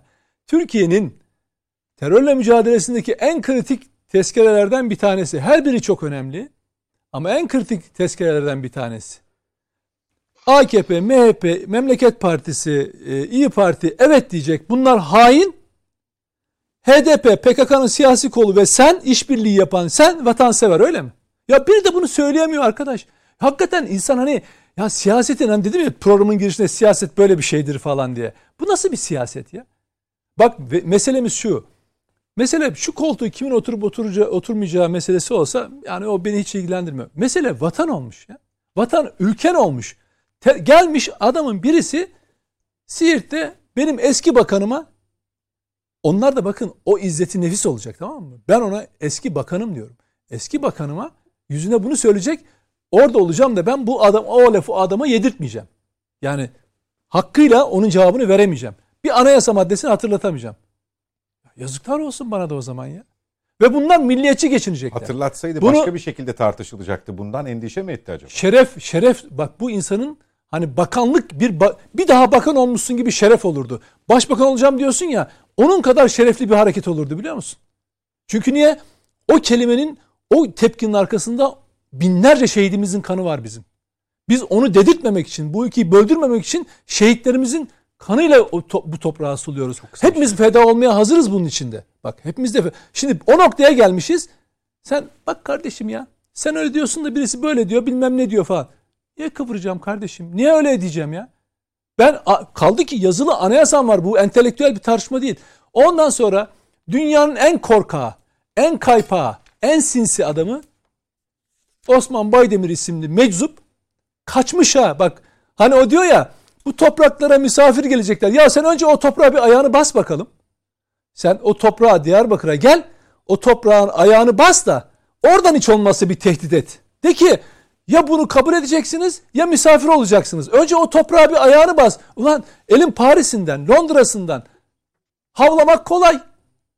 Yok misafir olacakmış. Ya sen misafir olarak bile toprağına gelemiyorsun. Hakkında kırmızı bülten var PKK üyelerinden. Ya bari şöyle yap. Azıcık şerefi olan bir insan, azıcık hani o ter, e, daha, daha kaçırılan e, Diyarbakır'da anneleri var ya onların çocuklarının kanları üzerinden bu hayatları yaşıyorlar ya yurt dışında bu HDP'liler. Hiç olmazsa onlar kadar bir şey izzeti nefsin olsun. Gel teslim ol. Gel burada söyle. Gel mahkemede söyle. Bak Demirtaş ne yaptı? Kobani meselesiyle 35 kişinin ölümüne sebep oldu değil mi? Her şeyini sahipleniyor. O tweet'i sahiplenmiyor. Şimdi nasıl? Hapiste birlik, beraberlik, kardeşlik, dayanışma. Hapse girmeden önce neredeydi aklın? Hapse girince böyle bir demokrat numarası yapıyorlar. Orada bir mağdur numarası yapıyorlar. Yurt dışına kaçan oradan köpek gibi havlıyorlar. Kürdistan'mış, yok misafir yapacaklarmış, yok bölüneceklermiş, yok tanıyacaklarmış falan filan. Ya bu ülke öyle sahipsiz mi ya? Bu ülke sahip mi? O yüzden bunlara pabuç bırakmamak gerekiyor. Dolayısıyla yine tekrar şeye dönüyorum. Doğu Bey orada ilginç bir saptama yaptı. Anlaşılması için söylüyorum. Yani her savaş aynı zamanda iç iç cephede yürü- yürütülür. Gerçekten Türkiye bugün dışarıda bir mücadele veriyor. Veriyorsa Doğu, mesela Doğu Akdeniz'le ilgili Mavi Vatan Savaşı'nın da iç cephede yansımaları var değil mi? Orada da veriyoruz. Diyoruz ki bir tanesi çıkıyor diyor ki efendim Mavi Vatan saldırgan bir tutum bilmem ne falan. Orada bir savaş vermen gerekiyor. Fikri olarak bir savaş mücadele vermen gerekiyor. PKK ile sınır ötesi operasyon yapılıyor değil mi? Hemen içerideki unsurlar devreye giriyor. İç cephe yani Mustafa Kemal Atatürk'ün nutukta yazdığı gibi iç cephe ve dış cephe vardır diyor. Dış cephede yapar e, mücadeleyi verirken iç cephe. Kiminle yaparsın? üç unsur. Bak üç unsur. Millet, meclis ve ordu. Bak ne kadar nitelikli bir ayrım. Şöyle yapmıyor. Hani bazıları bizde böyle ordu mordu asker mi? Bak önce millet diyor. Atatürk'ün en büyük özelliğidir. Her zaman her şeyde önce millet demiş. Sonra onun ondan aldığı güçle meclis demiş onun temsilcisi. Ya bu ne kadar önemli bir tespit saptama biliyor musun? Aynı Türkiye Cumhuriyeti'ni şey, Türkiye e, Türk Türkiye Cumhuriyeti'ni kuran Türkiye halkına Türk milleti denir gibi. O Siirt'teki meczup var ya onu da kapsıyor beni de kapsıyor. Onunla beni eşit kılıyor bu tanımlama. Atatürk'ün tanımlaması Türkiye Cumhuriyeti'ni kuran Türkiye halkına Türk milleti denir. Yani ben de Türk milletinin bu tanımla parçasıyım. Mücahit Bey de Doğu Bey de o Siirt'teki meczup da hatta Osman Baydemir denilen alçakta. Peki. Bu, bu lafları ettiği için söylüyorum. Neden? Çünkü bu tanım bizi tanım. Bak Atatürk burada da ne yapmış? İç cephede demiş ki millet, meclis, ordu. Ordu dışarıda savaşır. Yenilebilir, sınırlarda geri çekebilirsin ama mağlup olabilirsin zaman zaman. Ama iç cephe çok önemli. İç cephede meclisinizin ayakta durması gerekiyor. Mesela aynen bakın nutukta yazıyor. Mecliste diyor bu tür sesler bölücü, böl- bölünmeye götüren seslerin olmaması gerekir diyor. Sanki bugünü tarif ediyor. Şimdi biz bunu yaşıyoruz işte. Şimdi gelmiş vahimi şu bak HDP böyle bir e, siyasi e, söyleme kendi yürütebilir. Ya sana ne oluyor? Seni ne e, ilgilendiriyor?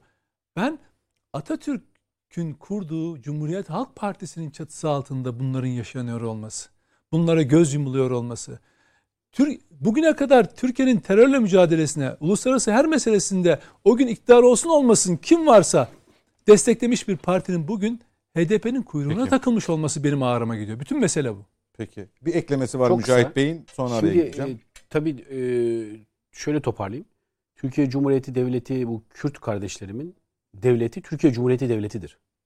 Dolayısıyla Türkiye Cumhuriyeti Devleti herhangi bir ırka, etnisiteye dayanan bir devlet değildir.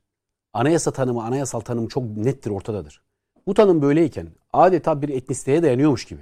Hani o sizin devletimiz, bizim devletimiz de bu olacak tarzındaki yaklaşımlar gerçi e, anayasa hukukunun temellerine, Türkiye Cumhuriyeti Anayasası'na ve ayrıca doktrine, Türkiye Cumhuriyeti Devleti'nin felsefesine, kuruluş kodlarına her şey hepsine aykırıdır, terstir. Bu bir tamamen manipülasyondur. Lakırdı, boş lakırdıdır bu, bu iş. Kürt kardeşlerim de hiçbir şekilde ve hiçbir zaman ayrılma, bölünme iradesi zerre kadar böyle bir irade sergilememişlerdir. Bakın o terörün en güçlü, en kuvvetli olduğu zamanlarda dahi, o eylemselliklerinde dahi Kürt kardeşlerimiz bu şekilde bir irade sergitmemişlerdir. Onun için bu yurt dışından buraya seslenenler, bu şekilde alçak ifadeler kullananlar bu kardeşlerimin aman ha düşünmesinler. Bu kardeşlerimin temsilcisi falan değildir. O Kandil'in temsilcisi olarak bunları söylemek de vazifelidir. Amerika Birleşik Devletleri'nin uşaklarıdır, emperyalist kölelerdir bunlar. Ben bir cümle söyleyeyim. Peki. Bakın bunu bugün Çok bizi dinleyen lütfen. siyasetçiler hatta Mücahit Bey kim varsa onlar dinlesin. Biz e, geçen hafta beraber gittik. Hakkari, Iğdır. Orada Hakkari'de sohbet sırasında vatandaşların en büyük korkusu ne olduğu söylendi ve orada konuştuklarımızda ne, ne neydi? Tekrar Türkiye Cumhuriyeti Devleti'nin bir açılım sürecine gireceği endişesi. Böyle dile, dile geldi. Niye? Size bunu bizzat dile getirdiler. Tabii tabii bakın tabii tabii bakın. Sağdan bahsediyorum. Bakın Halk- neden? halk- Evet. Halk halkın söylediği bu. Niye biliyor musunuz? Yani bir açılım süreci daha yaşanır. PKK güçlenirse o zaman hayatlarının da tehdit altına gireceğinden korkuyorlar.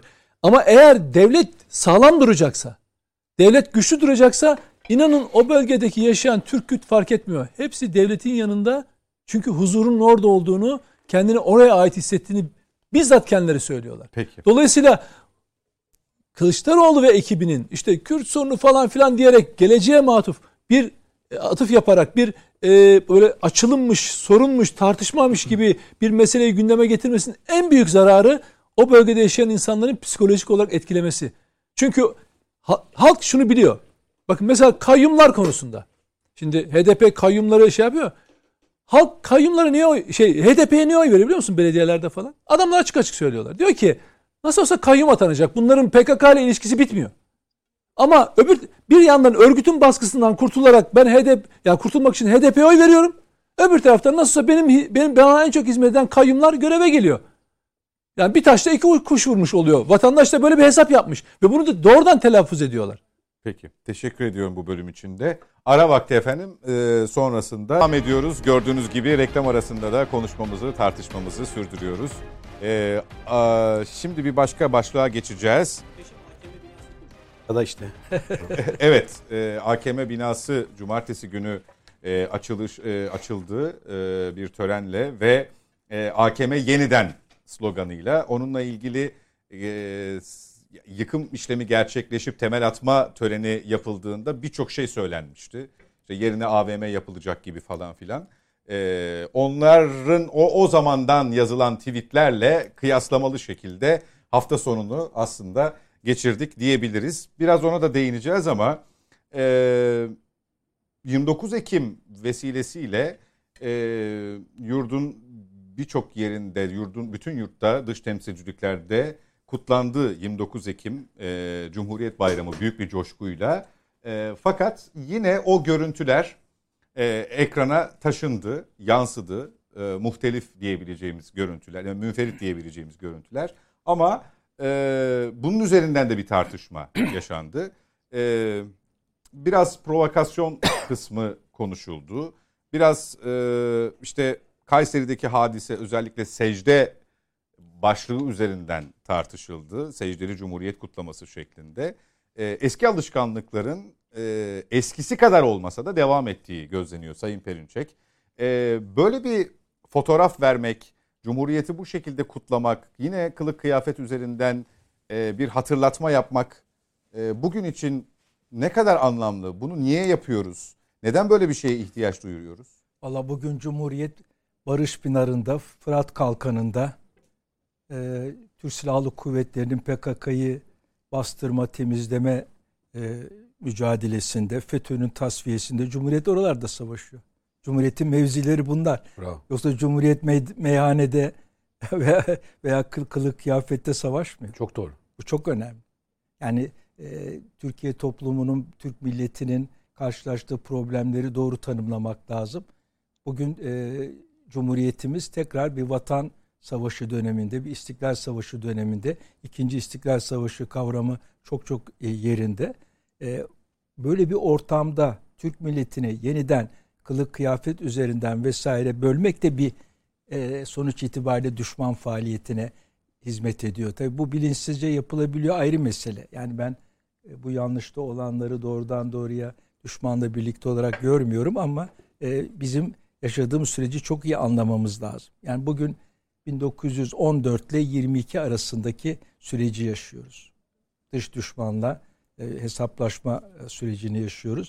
Orada mevzilenmek Cumhuriyet mevzisi ve orada mevzilenmek Atatürk mevzisi. Onu görmek lazım. Deminki tartışmayla ilgili bir ek yapmak istiyorum. Yani e, bugün HDP ile işbirliği yapmak bir iktidar projesi değil. HDP ile PKK ile işbirliği yapanlar Türkiye'de hükümet olamaz. HDP ve mağdurlar üzerinde. Yani ben FETÖ'yü hapisten çıkaracağım. Efendim e, içerideki mağdurları HDP, PKK mağdurları ne, nedir bugün ana tema Cumhuriyet Halk Partisi'nin kapılarına kadar gidiyorlar o FETÖ'cü cezaevlerine falan. Bu içeriden çıkartacağız ve biz mağdurlarla hükümet olacağız. Mağdur kim? PKK'lılar FETÖ. Böyle bir iktidar projesi Türkiye'de tutmaz. Buradan oy da alınmaz. Onun için e, bu planlar e, oy almaya, HDP oylarını almaya yönelik değil, HDP'ye oy veren vatandaşlarımız da PKK'nın, FETÖ'nün içeriden çıkart, çıkartılıp tekrar devletin içine KHK'larla ilgili e, kesin hükümler dahi olsa biz bunu tekrar Türk devletinin içine geri alacağız. Dün Milli Savunma Bakanlığı açıklıyor 24 bin küsur FETÖ ve PKK bağlantılı olduğu için Türk Silahlı Kuvvetleri'nden ihraç edilmiş.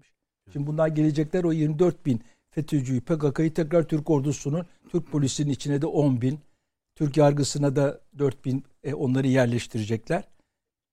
Veya da işte tabu, e, Tapu Kadastro Müdürlüğü'ne, Sağlık Bakanlığı'na, Milli Eğitim Bakanlığı'na FETÖ'cüleri, PKK'cıları yerleştirecekler. Bu bir iktidar projesi değil.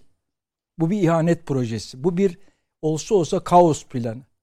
Yani onun için bunu o, o için yapıyorlar falan görüşünü ben e, çok e, gerçeklerle uyumlu görmüyorum. Çünkü sonuç itibariyle Kürt vatandaşımızın oyunu da kaybediyor. Onu söyleyeyim. Hakkari ile Mardin'le işte ben yeni Diyarbakır'a gittim, Mardin'e gittim, Kızıltepe'ye gittim. Oralardaki hava öyle değil. Oradaki insanlar Türk Silahlı Kuvvetlerine güveniyor. Doğru. Türk Silahlı Kuvvetleri aman burada olsun. Onların getirdiği huzur ve barış içinde ben sorunlarımı çözebilirim, iş bulabilirim, ekonomimi geliştirebilirim vesaire. Onun için e, HDP oylarını alma değil, buna dikkat çekmemiz lazım. Bir kaos planı var Türkiye'ye yönelik ve e, Amerikan namluları da işte demin saydık Ege'den, Akdeniz'den, güneyimizden, kuzeyimizden, Karadeniz'den falan Türkiye'ye yönelik o Amerikan planları da bu kaos planının dış parçası e, cephesi olarak kendisini gösteriyor. Ben bugün e, Kılıçdaroğlu'nun ve Meral Akşener'in bu planın içinde e, ne kadar farkındalar falan onu bilemem tabii. işlerine girip onu okumak mümkün değil ama bir kaos planının piyonları olarak davrandıklarını görüyorum. Ve Türk milletine de özellikle bunun bildirilmesi lazım, anlatılması lazım. Mesela yıkıcı şey, değil mi? Yaratıcı yıkıcılık. Niye sivil toplum kuruluşlarını Rent Corporation planına koyuyor? Sivil toplum kuruluşları işte çeşitli odalar var, şunlar var, bunlar var, var tepesinde maalesef PKK mensupları falan filan gelmiş, yuvalanmış. Onları temizleyeceğiz oradan, onu da söyleyeyim. Niye o sivil toplum kuruluşlarını da o Rent Corporation planında, iktidar planının bir kuvveti olarak zikrediyorlar? Çünkü orada bir kargaşalık ve bu kargaşalıktan doğarak e, diyelim Türkiye'ye yönelik hedeflerini Amerika bir hazırlık var. Var. Peki. Ve bunun Doğu Akdeniz'in de burada e, kullanılma ihtimalini hesaba katmalıyız. Doğu Akdeniz'de DAEŞ vesaire o kargaşalığın dış tehdit ayağı açısından bunu da dikkate almamız lazım. Peki. Bu arada e, Suriye Milli Ordusu Sözcüsü'nün bir, bir açıklaması var Yusuf Hamud'un. Fırat Kalkanı Harekatı'ndan sonra en büyük sevkiyatın bölgeye şu an yapıldığını gördüm. Doğru. Diyor. Onu da paylaşmış olalım. Oy kaybediyor onu da söyleyeyim. Bakın Cumhuriyet Halk Partisi HDP PKK ile beraber hareket ettiği için oy kazanmıyor, oy kaybediyor. Çok açık. Evet. Yalnız Muğlalı'nın, yalnız Trabzonlu'nun, Kastamonu'nun oyunu kaybetmiyor. Hakkari'nin, Şırnaklı'nın, Urfalı'nın, Mardinli'nin, Kızıltepe'nin oyunu da kaybediyor. Peki. Onu da buradan belirteyim. Ee, bir önceki bölüme dair eklemek istediği Doğu Bey'in ama e, bu tip Cumhuriyet e, 29 Ekim kutlamaları sırasında yaşananlar, o gördüklerimiz e, ruha zarar vermiyor mu Cumhuriyet'in ruhuna? Çok direkt e, zarar verir. Şimdi şöyle. Bir kere şimdi bir hususu çok net bir şekilde ortaya koyalım. Bizim inancımıza göre Müslüman Allah'tan başka hiç kimsenin önünde secde etmez. Bu bir. Tamam. Ahkam bellidir. Bu ahkama milletimizin çok büyük çoğunluğu e, sahip çıkar ve bu şekilde bilir bunu. Hele bir Türk yine Allah'tan başka kimsenin önünde boynunu eğmez. Bu, bu çok nettir. E, bu, bu etnisiteyi değerlendirme manasında o, o zikretmiyorum bunu tabii anlaşılıyor ne dediğim. E, şimdi e, dolayısıyla bu halde bu halde e, bu ahkam noktasını, İslam hassasiyeti noktasını, vatandaşlarımızın hassasiyet noktasını bu şekilde izah ettikten sonra e, Mustafa Kemal Atatürk'ün nasıl bir hassasiyeti var ona bakmak lazım. Peki o ne ifade eder bu noktalarda? Ne ifade ediyordu? Mesela Mustafa Kemal Atatürk bu tür ritüellerden, bu tür böyle dogmatik ritüellerden, bu tür hallerden memnun olan bir liderlik mi ortaya koymuştu? E, kendisi böyle bir şeyi tasvip eder miydi? E, Mustafa Kemal Atatürk'ün kendisi asla tasvip etmezdi. Dolayısıyla e, şimdi ne orada bir karşılık buluyorsunuz, ne e, Atatürkçü felsefede bir karşılık buluyorsunuz. E, niçin yapıyorsunuz o zaman bunu? Çocuklarımıza sabi, bu çocuklarımız sabi, günahsız ve temiz kudretine haiz değil, reşit değiller. E siz ne yapıyorsunuz? Bayrağı geçirmişsiniz üzerinizde. Fotoğrafı koymuşsunuz oraya. Kullanıyorsunuz. Ondan sonra e, onu da kullanıyorsunuz. Onu da kullanıyorsunuz. İşte bu toplumsal fayatların tetiklenmesi noktasındaki bir harekettir benim kanaatim. Yani burada e, orada e, milletimizin e, dini üzerinde üzerindeki hassasiyetini, milletimizin Atatürk'e sahiplenmesi noktasındaki hassasiyetini adeta bir kamp varmış gibi işte o kampta acaba bunları bunlara tekrar kırdırabilir miyiz? Bu hassasiyeti kullanarak bunları bunlara kırdırabilir miyiz noktasındaki bir e, durum ortaya çıkıyor. Benim kanaatime göre provokasyondur. Ha, provokasyonu ifa edenler, provokasyonu planlayanlar başka bir eldir. Uygulayanların haberi bile yoktur belki bu provokasyondan. Onlar e, yani belli bir şeyle e, 30 Ağustos'ta da yaşadık. belli bir cehaletle şey. diyeyim. Onlar belli bir cehaletle e, bunu yapmış olabilirler. Fakat şunu söyleyeyim. Fakat o cehaletin e, kanunlarımızda ve idari noktadaki soruşturmalarda bir karşılığı vardır. Öyle boş geçecek bir iş değildir bu. Bizim çocuklarımızı kimseye bu milli eğitimde süreçte kimseye çocuklarımızı onun önünde secde etsinler, bunun önünde secde etsinler diye göndermiyoruz çocuklarımızı. Dolayısıyla bu noktada mutlaka bunun idari soruşturma noktasında bir karşılığı olacaktır. Onu bir kere ifade edeyim. Bir de e, kılık kıyafet üzerinden adeta moderniteyi o ortaçağ bağnazlığıyla e, ortaya sunmanın alemi yoktur. Türk Türk milleti, milletimiz, milletimizin bütün fertleri bu bu hususları, bu halleri çoktan aşmıştır. Milletimizin böyle bir kavga, kavgası ve kamplaşması yoktur kıyafetler üzerinden. Yani bu e, elbiseler, bu bez parçaları üzerinden ya bir de şu var e, Serhat Bey ben bunu birçok defa ifade ettim. Bakın ya kadınların bu kıyafeti üzerindeki bizim planlamalarımızı, bizim diktelerimizi ya biz bir kere elimizi çekelim ya. İsteyen istediği gibi giyinsin, kendini ifade etsin. İsteyen İslam ina- inancında, ahkamda eğer hassasiyeti varsa o şekilde giyinsin. Eğer ötekisi seküler bir hayat tarzını e, Benimsemişse. benimsiyorsa, ne şekilde istiyorsa o şekilde giyinsin. Biz kadınların kadınlara sürekli kıyafet dikte etmeyelim ya. Bir çekilelim o sahadan. Ayıptır ya. Ya Ayıptır. her alanda yaşıyoruz. Modern, modernite değildir bu. Bunu yani şimdi sosyal alanda da yaşıyoruz. bakın, işte metrobüste yaşıyoruz. Bravo çok doğru. Otobüste yaşıyoruz. Bunun e, bunu ne şunu gerek düşünün. var buna? Şunu düşünün. Çok doğru söylüyorsunuz. Şunu düşünün. Londra'da dolaşan bir sihin sarığından kim rahatsız olur Londra'da, İngiltere'de? Kimse rahatsız olmaz. Çünkü ya o onu e, şeyiyle, e, fiziki görünüşüyle, kıyafetiyle değerlendirmiyor ki topluma olan katkısıyla, faydasıyla değerlendiriyor bunu. Artık bu hakikaten bu tartışmaların ben orta çağda çağda kaldığı kanaatindeyim ya. Ya bir daha bu görüntüleri gerçek gerçekten görmek istemiyoruz. Hani bizim evlatlarımız, bizim evlatlarımız Allah'tan başka kimseye secde etmeyecek şekilde yetiştirilecekler. Nokta. Bu budur. Öyle öyle bir hadise olmaz. Kabul edilemez. Kaldı ki burada dediğim gibi bakın bizatihi Atatürk'ün felsefesi, Atatürk'ün söylediği sözler ya bir baksınlar ya. Öyle bir öyle bir duruşum var. Li- Liderin öyle bir duruşum var ya. Türkiye Cumhuriyeti Devleti'nin kuruluş kodlarında böyle haller mi var? Öyle haller yok ki. Dolayısıyla hiçbir tarafa uyan bir hadise değildir.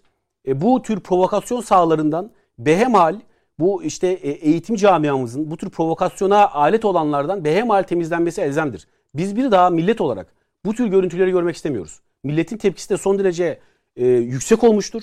Bakın sosyal medyada, e, yazılı basında, görsel medyada milletimizin tepkisi son derece yüksek olmuştur bu hale. Yani burada şey değil e, işte e, kendini Atatürkçü olarak niteleyen insanların da tepkisi çok yüksek olmuştur bu hadiseye. Bu kabul edilebilir bir durum değildir ya. Bu, bu, bu tür şebekliklerden bir an önce kurtulmak lazım. Bakın şunu söylüyorum bakın. Şimdi e, sizin bu ideolojik dogmalarla e, bir yere secde etme ihtiyacınız varsa bunu evinizde yaparsınız. Milli Eğitim Bakanlığı'na bağlı kurumlarda bunu sabi bizim e, evlatlarımıza dikte edemezsiniz. Onlar da çeki düzen verecekler duruşlarına. İdari soruşturma konusu yapılması elzemdir onu söyleyeyim. Belki de başlamıştır o hususta bilgim yok. Nedim Bey biz niye böyle normal kutlayamıyoruz bir şeyi? Yani Şimdi- layıkıyla, hakkıyla mutlaka sonuna bir şey böyle bir bu tip provokatif eylemlerle karşılaşıyoruz. 30 Ağustos'ta da gördük aynısını. Türkiye'de e, çok temel iki bir eksen var. E, sahte dinciler, sahte Atatürkçüler maalesef bütün e, ülkenin gündemini boğabiliyor.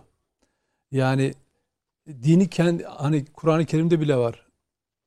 Allah'ın adıyla aldatmak diye. Allah'ın adını kullanarak insanları aldatanlar var. Dini siyasete alet edenler var. Suistimal edenler var her şekilde dini. Maddi manevi.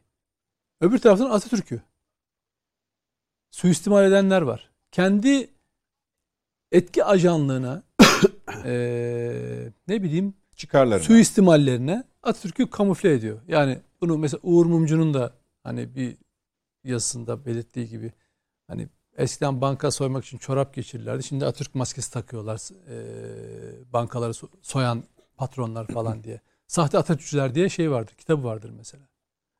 Gardırop Atatürkçüsü, Atatürkçü lafı İlhan Selçuk'a değil mi?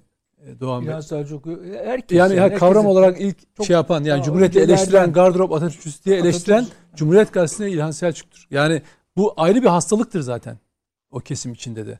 Dolayısıyla ama bu Atatürkçülük değildir. Yani çünkü Atatürk şunu bilen bir insan. Bakın kendini o kadar doğru konumlandırıyor ki siyasi olarak, bireysel olarak benim naciz vücudum elbet bir gün toprak olacaktır. Ama Türkiye Cumhuriyeti ilelebet payidar kalacaktır diyor. Bak bunu söyleyen bir insanın daha başka bir şekilde yorumlanmaya hiç gereği yoktur. Yani kendisinin nasıl fani olduğunu ama Türkiye Cumhuriyeti'nin ilelebet payidar kalacağını Bravo. Öyle insanların yani biz bundan büyüdük biliyor musunuz? Yani gerçekten bununla büyüdük. Yani ve bunu suistimal etmeden hiçbir yerde işte biz şuyuz, şucuyuz, bucuyuz demeden ama böyle yaşayarak onu özümseyerek dinimizi de hiç kimsenin dinle diyanetine karışmadan suistimal etmeden, göstermeden ya benim dedem derdi ki kabahat de gizli Nedim ibadet de gizli derdi. Yapacağın şey hep kabahat de gizli, ibadet de gizli derdi. Yani böyle büyüdük tamam mı biz? Yani ama öyle olmuyor. Yani Atatürk'ü karşı tarafa saldırmak için şey argüman olarak kullanıyor. Şöyle düşünün. Mesela Fransızlar, İngiliz dergiler, Amerikan dergiler ikide bir mesela Atatürk'ü kapak yaparlar. Niye? Yahu siz yüzyılın başında Atatürk'ü bunlar Kemalist, bunlar e, Bozkurt, bunlar efendim milliyetçi böyle şey yapmadınız mı? Etiketlemediniz mi? İzmir'de savaşı kazanana kadar düşmana destek vermediniz mi? O zamanki e, Cumhuriyet e, aleyhine daha doğrusu Mustafa Kemal ve arkadaşlarının aleyhine yazılan yazılar. Geçen gün yine ben e, sosyal medyada vardı. BBC bunu ara sıra da paylaşır. Daha henüz silahlı mücadele, Anadolu'da silahlı mücadele, organize silahlı, Kuvayi Milliye var. Ama henüz daha silahlı mücadele başlamadan önce e, Amasya, Erzurum, Sivas kongrelerinden sonra İngilizler uyanıyor. Anadolu'da Mustafa Kemal, Kemalistler şey yapıyor, bir organize oluyorlar. Henüz o zaman siyasi mücadele var. Yani kongreler süreci yaşanıyor. Adamların yazdığı raporda ne var? Diyor ki bu buna karşı diyor onun muhalifleri kimlerse onları desteklemeliyiz. İngilizler çünkü daha sonra da biz bu İngilizleri Anadolu'yu işgal eden Yunanlılar arkasında göreceğiz bir süre sonra değil mi? Dolayısıyla emperyalizmin oyunu bu şekilde devam ediyor ve bu İngilizler Atatürk'ü yere göğe koyamıyorlar şimdi. Efendim Fransız dergilerinde Atatürk'ü kapak yapıyorlar. Ya Atatürk bizim, sizin değil ki. Atatürk bizim bu milletin. Her tarafıyla bizim. Her şeyle bizim. Ama meselemiz şu. Biz Atatürk konusunda muhafazakar kesimde öyle bir hastalıklı yapı var ki. Yani ona küp mesela FETÖ'cüler yapardı onu. Hakaret ederlerdi. Bazı din, e, tarikat cemaatler hakaret ediyor. Çoluğun çocuğunu öyle yetiştiriyor. Mustafa Kemal düşmanı yetiştiriyor. Din düşmanı diye. Din düşmanı diye yetiştiriyor. Böyle bir şey var mı? Geçmişte olan olaylar ne neyi neyse onu kastedin, onu anlatın, olayları anlatın. Ama şimdi sen o çocuğu öyle yetiştirirsen öbürkü de böyle. Yani o bir meczup, bu da bir meczup. Makuliyeti temsil etmiyor. Ama Cumhuriyet bakın mesele şu. Cumhuriyet adı üzerinde millet egemenliğinin ilan edildiği gün bu millete görevini hani Mustafa Kemal'in var ya bu millet, şey e, vatanını en çok seven bu millet için e, görevini en iyi yapandır. Şimdi bakıyorsunuz bu ülke için çalışan herkes dağda 3000 metrede 4000 metrede nöbet tutan askerimiz. Ne bileyim İHA SİHA'da çalışan mühendislerimiz, üniversitelerde adabıyla okuyan gençlerimiz. Cumhuriyet odur doğru. Bu budur ya Cumhuriyet. Peki. Anlatabiliyor muyum? Dolayısıyla ama biz ne yapıyoruz biliyor musunuz? Bu meczuplaşmış karakterleri hem iki, iki taraftan da. Dinini kullanan da Atatürk'ü kullanan da. Öyle değil. Yani ben mesela Atatürk'ü bir söylemekten şey yapıyorum. Bir alkol şeyine indirge, indirgemem, indirgetem, indirgem, indirgemesine izin vermem yani. Aynı şekilde ne İslam peygamberine ne dine ne hakaret edilmesine de şey yapmam. Bir başka eşleme yapılmasına izin vermem yani. Daha doğrusu kabul etmem böyle bir şey. hep böyle yapıyorlar. Ama böyle yapıyorlar yani. Peki. E, Mete Yarar'a da bu konuyla ilgili görüşlerini soralım. Ee, yine bir e, tören ertesi karşılaştığımız birkaç hadise aslında ama çokça tartışıldı, konuşuldu, tepki de çekti. Ee, sen neler söyleyeceksin? Ya e, demin örneklerini verdiğiniz e, bütün hikayeler aslında e, Atatürk'ün ölümünden sonra tartıştığımız konuların felsefesi. Yani e, bugün konuştuğumuz birçok şeyi geçmişte de birebir örnekleriyle e, hatırlıyoruz ve biliyoruz. İşte e, verdiğiniz o e, Gardırop Atatürkçülüğü e, adlı e, köşe yazısı bunu çok daha net olarak anlatıyor. E, oradaki en önemli ifaden bir tanesi Batı hayranlığı üzerine e, kurgulanan ve kendi halkını e, aşağı görme üzerine e, indirgenen bir bakış açısı bu. E, başka bir şey daha var. Belki en doğru olanlardan bir tanesi. Yani e, örnekleri de çok fazlasıyla var. Bugün de çok tartışacağımız konulardan bir tanesi. Cemal Meriç'in o e, çok e, güzel sözü. E, Cemil- yani Cemil Meriç. e, Türkiye'yi e, Türkiye'de yaşanmaz diyenler aslında Türkiye'yi yaşanmaz kılanlardır. Yani tam e, anlaşılsın diye söylüyorum. Biraz daha farklı bir ifade de birebir bunu anlatıyor.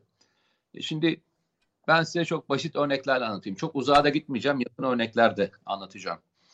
Hatırlayın bir dönem e, bunlara e, Doğu Bey de o dönemde çok fazlasıyla karşı çıktığı e, dönemleri de hatırlıyorum. Bunlardan bir tanesi neydi? İkinci Cumhuriyetçiler. Atatürk e, Atatürk'ün artık devri bitti diyenler. Kemalizm e, veya onları ile ilgili konuşanlar. Profillerine şöyle bir bakın ve o dönem e, Türkiye'de konuşan e, kişilerin bugün siyaseten nerede yapılandıklarına bir bakmanızı tavsiye ederim. O gün e, eleştirdiğimiz kişiler bugün neredeler? Pozisyonlarını nerede almış durumdalar? Bu kişilerin birçoğu ya yurt dışında kaçak pozisyonunda FETÖ veya PKK ile iktisatları konusunda haklarında arama kararları veya mahkeme kararları var. Veya olanlar da bugün yurt içinde olanların da bakmanız. Bir bakın ya. Yani biz devamlı şeyi konuşuyoruz. Ee, ne diyeyim? Böyle köydeki öğretmenin yaptığı hareketi konuşuyoruz. Yani ben bunu eleştirmek anlamında söylemiyorum. E, ama daha büyük gözümüzün önünde yaşanıyor ya. Hala siyaseti şekillendiriyorlar. Hala siyaseti dizayn etmeye çalışıyorlar. Hala akıl veren hoca pozisyondalar. Sen oradakini görüyorsun. Oradakinin üzerinden e, yapıyorsun. O öğretmen hakkında demin Mücahit de söyledi. Soruşturması açılır. İdari olarak ne verilirse verilir. Ama siyaseti hala dizayn etme gücüne sahip olduklarını görüyorsunuz hala bu kişilerin. O insanlar bundan 20 yıl önce süreçlere baktığınızda kıyafetlere karışanlar da ondaydı. Kıyafetlerin mevzusu bitti. Bu sefer başka bir yerde e, yer aldılar. Onlar daha önce şarkı üzerinden Türkiye'deki insanlar gitsin diyenlerdi. Şimdi bana bunlar olsun diyenler de onlar. Yani bir insanın taklasının sayısı vardır ya. Bir taklasının sayısı vardır. Bilirsiniz güvercini seven insanlar vardır. Böyle taklacı güvercinler vardır bilir misiniz? Böyle seri takla atarlar havada. Böyle onlarca takla atarlar. Ama siz onun ismini bilirsiniz. Ona taklacı, taklacı güvercin dersiniz. Taklacı dersiniz. Öyle bilirsiniz. Ya arkadaşlar bırakın köydeki öğretmenin yaptığını. Bugün hala siyaseti dizayn edilip hala insanlara akıl verenlerin pozisyonlarına bir bakmanızı tavsiye ederim ya. Gelin onları konuşalım. Çünkü onlar hala e, mevzuyu belirliyorlar. Onlar hala networklerini, yurt dışındaki networklerini kullanmaya devam ediyorlar. Hala onlar profil olarak birinci öncelikteler. İşini doğru yapan, işini doğru yapmakla ilgili mücadele eden insanların adını konuşuyor muyuz? Hatta bunların yüzünden doğru yapılan işleri konuşamıyoruz. Hatırlayın. Geçmişte Atatürk Kültür Merkezi'nin yeniden yapılmasıyla ilgili süreç başladığında laf söyleyenler bugün yapıldığını gördüklerinde ya çok teşekkür ederiz. Biz yanılmışız diyorlar mı? Hayır. Ona da mazeretleri var. Bu sefer ne mazeretleri söylüyorlar? İşte o zamanki yapılan e, olay sayesinde zaten yıkamadılar.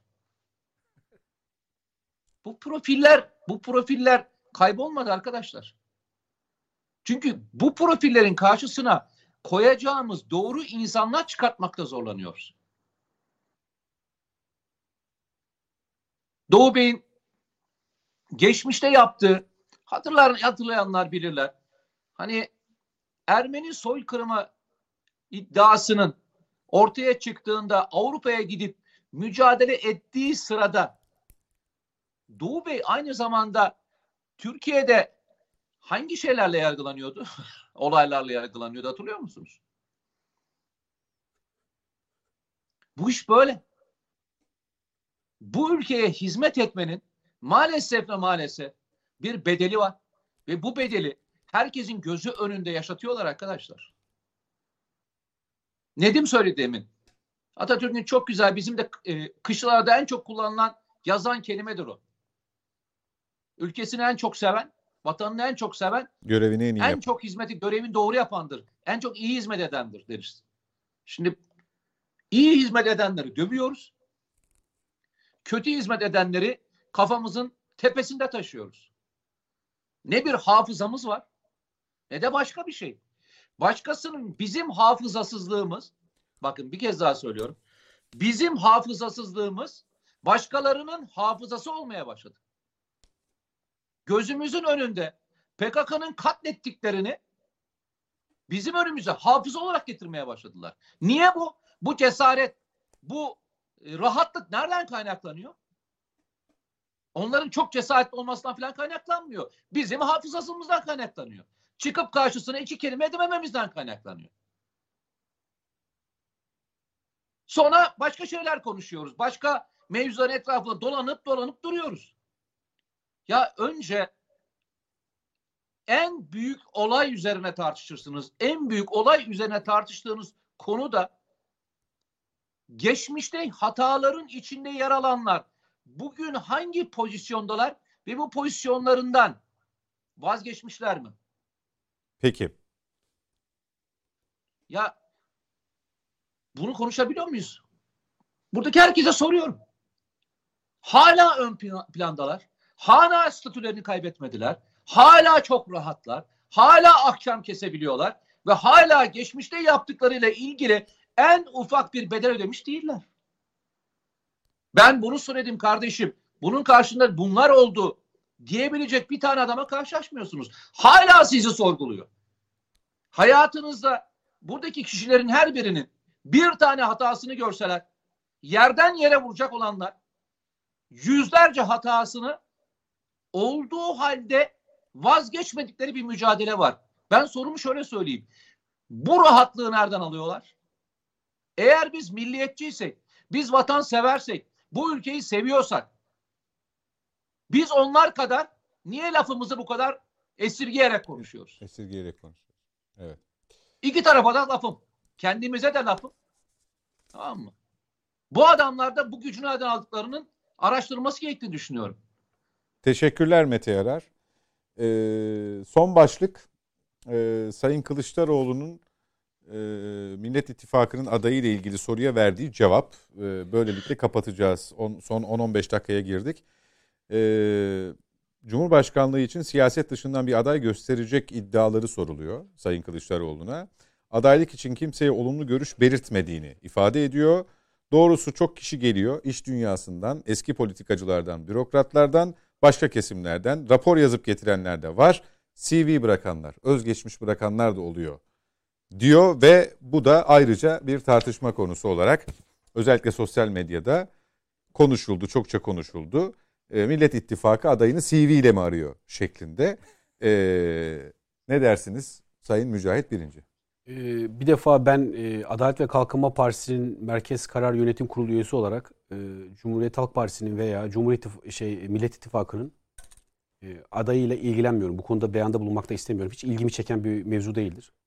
Kendileri nasıl yapıyorlarsa yapsınlar. Zaten magazin köpüğü tartışmasına döndü bu iş. Yani öyle bir aday tarif ediyorlar ki önceden sözleşme yapacak. İşte aralarında deklarasyon, protokol yapacaklar. Bütün yetkilerinden vazgeçecek. Kadük, güdük bir e, aday e, ön plana koyuyorlar. Benim için bu beyan esastır, yeterlidir. Dolayısıyla buna kimi koyarsanız koyun. e, böyle bir şekilde güdük kalmaya mahkum olacak bir adaydır e, profilleri. O yüzden ben e, Adalet ve Kalkınma Partisi'nin MKK üyesi olarak açıkçası ilgilenmiyorum. Değerli katılımcılar yorum yaparlarsa onlara bırakayım sözü. Adayın kim olduğuyla değil. Yani kimi aday gösterecekler tartışması değil burada. CV meselesi. Özgeçmiş bırakma ifadesi yani. Yani Serhat Bey işte dediğim gibi yani bunlar şimdi e, öyle bir aday tarif ediyorlar ki e, ilgimizi çekecek gibi değil yani hadise. Şimdi tarif ettikleri aday protokolle yetkilerinden vazgeçecek bir aday bahsedilen bir aday. Ne yapacak? Bu parlamenter e, sisteme ne yürüyü belirsiz. Tariflerin de ne olduğu belli değil. İşte parlamenter güçlendirilmiş parlamenter sisteme dönecekmiş. E ona göre 3 tane daha seçim vaat ediyorsunuz. E o seçimlerden son parlamenter seçimden mesela vaat ettiğiniz o muhal muhal ötesi muhal muhal zincirlemeden son parlamenter seçimden ki meclisin oluşturulması için yapılması gereken parlamenter seçimdir bu. Milletvekili seçimidir. E oradan şimdi AK Parti birinci parti çıktığı anda ya nasıl açıklayacaksınız siz seçmeninize bunu? E, diyeceksin şunu mu diyeceksiniz yani? Evet siz bize yetkiyi verdiniz. O da farz-ı muhal. Yani ben 2023'te seçim zaferinin kimde olacağını çok e, iyi tahmin edenlerdenim. Onu söyleyeyim bir kere yani. Sağdan aldığımız şey de o. Bu bakın bu e, Covid'in sağladığı Covid'in Türkiye'ye dayattığı daha doğrusu bu ekonomik daralmalar alaşılacak. Onu bir kere ifade edeyim. O oyuncağı onların Alışılacak mı? aşılayacak. Aşılacak. O oyuncağı onların elinden alacağız. Dolayısıyla e, vatandaşımızın gayet ekseriyetinin yegane yegane AK Parti hükümetine şu anda o Covid daralması noktasındaki itirazı e, ortadan kalkınca ben göreceğim şimdi bu Millet İttifakı'nın ne yapacağını. Şimdi Elde ne kalacak diyorsun? ya hiçbir şey yok. Hiçbir şey yok. Biz terörü bir hakkını halletmiş bir siyasi iktidarız. Çok net ifade ediyorum. Bu meselenin de üstesinden gelecek siyasi iktidar biziz. Tamam. Dolayısıyla büyük bir kararlılıkla 2023'e doğru yürüyoruz. Onların bu denklemlerin hiçbiri gerçekleşmeyecek. Ya farz-ı muhal imkansızı düşün gerçekleşti. Farz-ı muhal. Şimdi seçildiği zaman bunlar %50 artı 1 oyla seçildiği zaman e şimdi bu e, seçilen e, başkan nasıl bir başkan olacak? Diyecek ki ben yetkilerimden vazgeçtim kardeşim diyecek ilk başta. Öyle ya. Yetki devri protokol imzalayacak tariflerine göre. Ya bunları ben tarif etmiyorum. Kendileri söylüyorlar ha. Bu kadar garip bir şeydir, matematiktir bu. Ondan sonra ne yapacaklar? Referandumda anayasa değişikliği yapmaları lazım. Vaat ediyorlar ya parlamenter sistem diye. Ya hadi farz-ı muhal onu da becerdiler. Referandumla anayasa değişikliği yaptılar. Ondan sonra gelecek olan seçim parlamenter e, seçimdir. Yani milletvekili seçim, seçimidir. Ya milletvekili seçiminde bu görüntüde AK Parti birinci parti olduğu anda seçmeninize nasıl izah edeceksiniz ya? Ben %50 artı birle seçildim. E ya işte parlamenter demokrasiyi vaat ettim ya geçtim. Evet dediniz siz de. E ondan sonra ben e, işte birinci parti birinci parti AK Parti çıktı. Başbakan ondan. Ya böyle bir siyaset matematiği olabilir. Biz bir zekamızla mı dalga geçiyorlar? Dolayısıyla vatandaşlarımızın o aziz zekasıyla da dalga geçmesinler.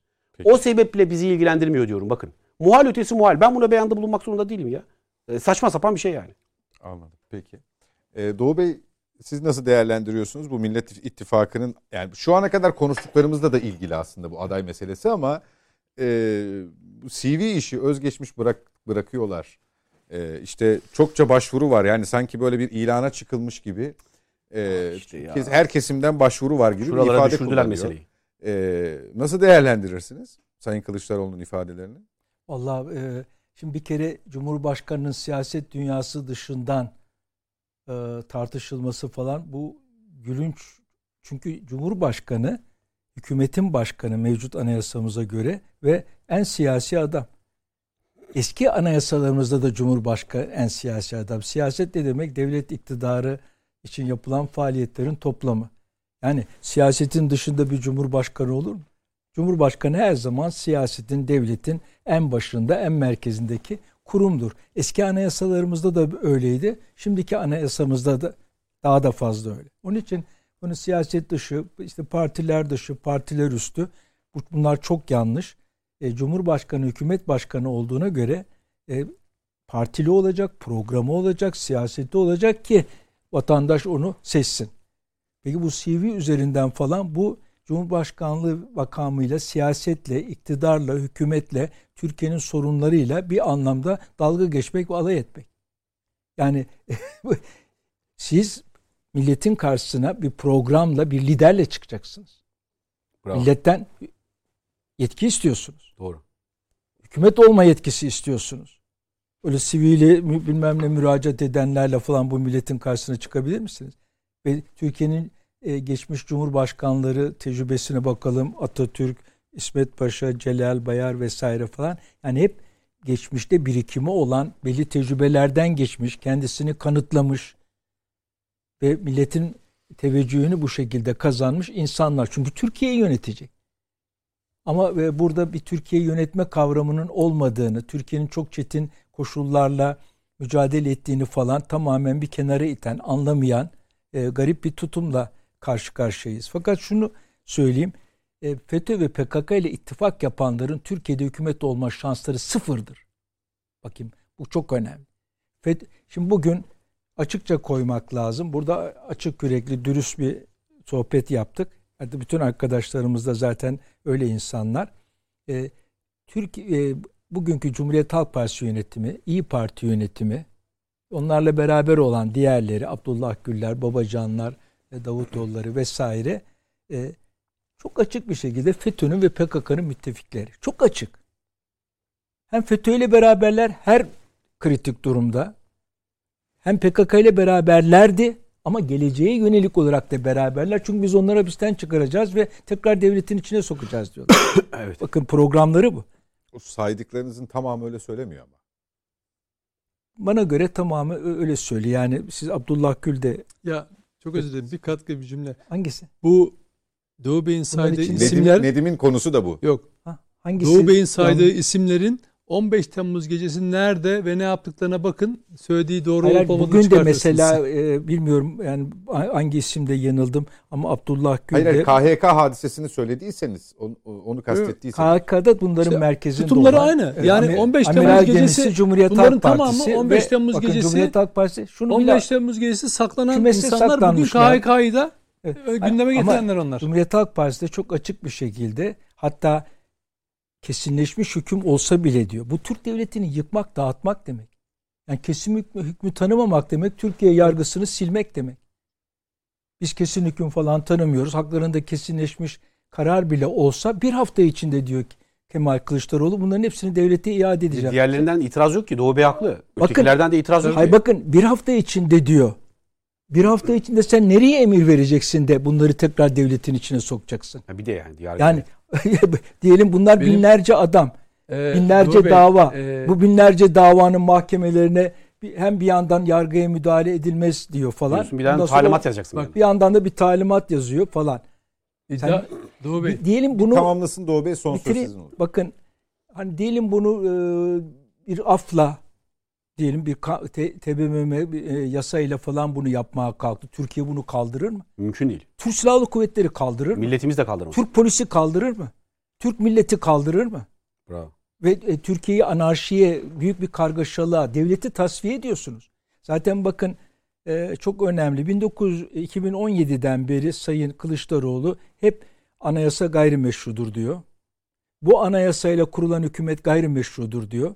Yargı gayrimeşrudur diyor.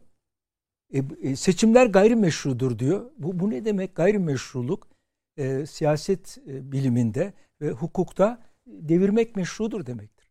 Bakın her silahı kullanarak ve her yoldan devirmek meşru anlamına gelir gayrimeşru. Yani Fransız devrimi de öyle yapılmıştır. Başka devrimlerde o, o şekilde yapılmıştır. Yani bunlar 2017'den beri devleti, anayasayı, hükümeti, yargıyı gayrimeşru ilan ediyorlar. Onun için bu böyle bir seçimler yoluyla geleceğiz Türkiye'ye falan filan olayından farklı bir planla karşı karşıyayız. Bunu anlamamız lazım. Çok önemli. Dıştan gelen tehditler de e, bu e, merkezde konumlanmış bulunuyor.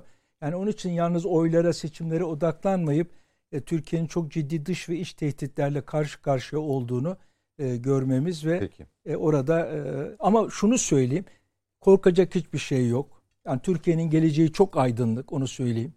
Yani e, bunu bütün gerçek yani süreci görerek e, anlayarak söylüyorum. Türk milleti bu badirelerden çıkacak birikimlere sahip ve kuvvetler de e, bayağı ciddi kuvvetler bu tehditleri göğüsleyecek planda ve en önemlisi de Türk Silahlı Kuvvetleri, Türk polisi de vatanseverlik zemininde birleşmiş durumda. Yani onları kullanmak, silahı kullanmak, bilmem darbe marbe falan böyle bir şansları da yok.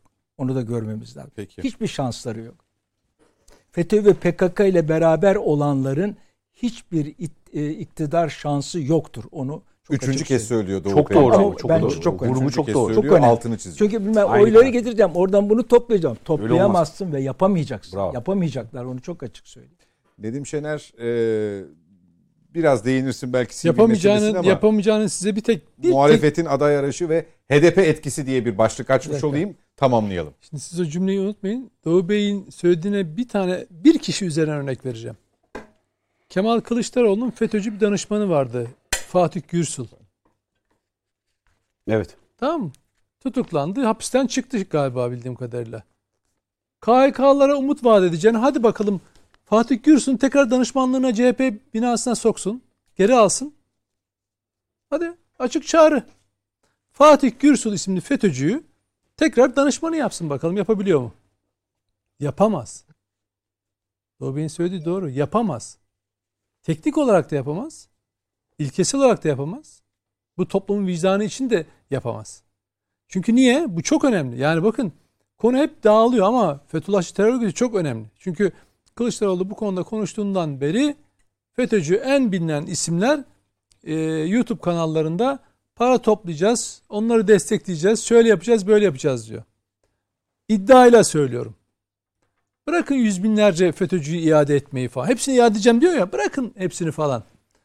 Mesela CHP Genel Merkezi'ne daha ihraç edilmiş FETÖ'cüler de var ya. Üç tanesini koyalım.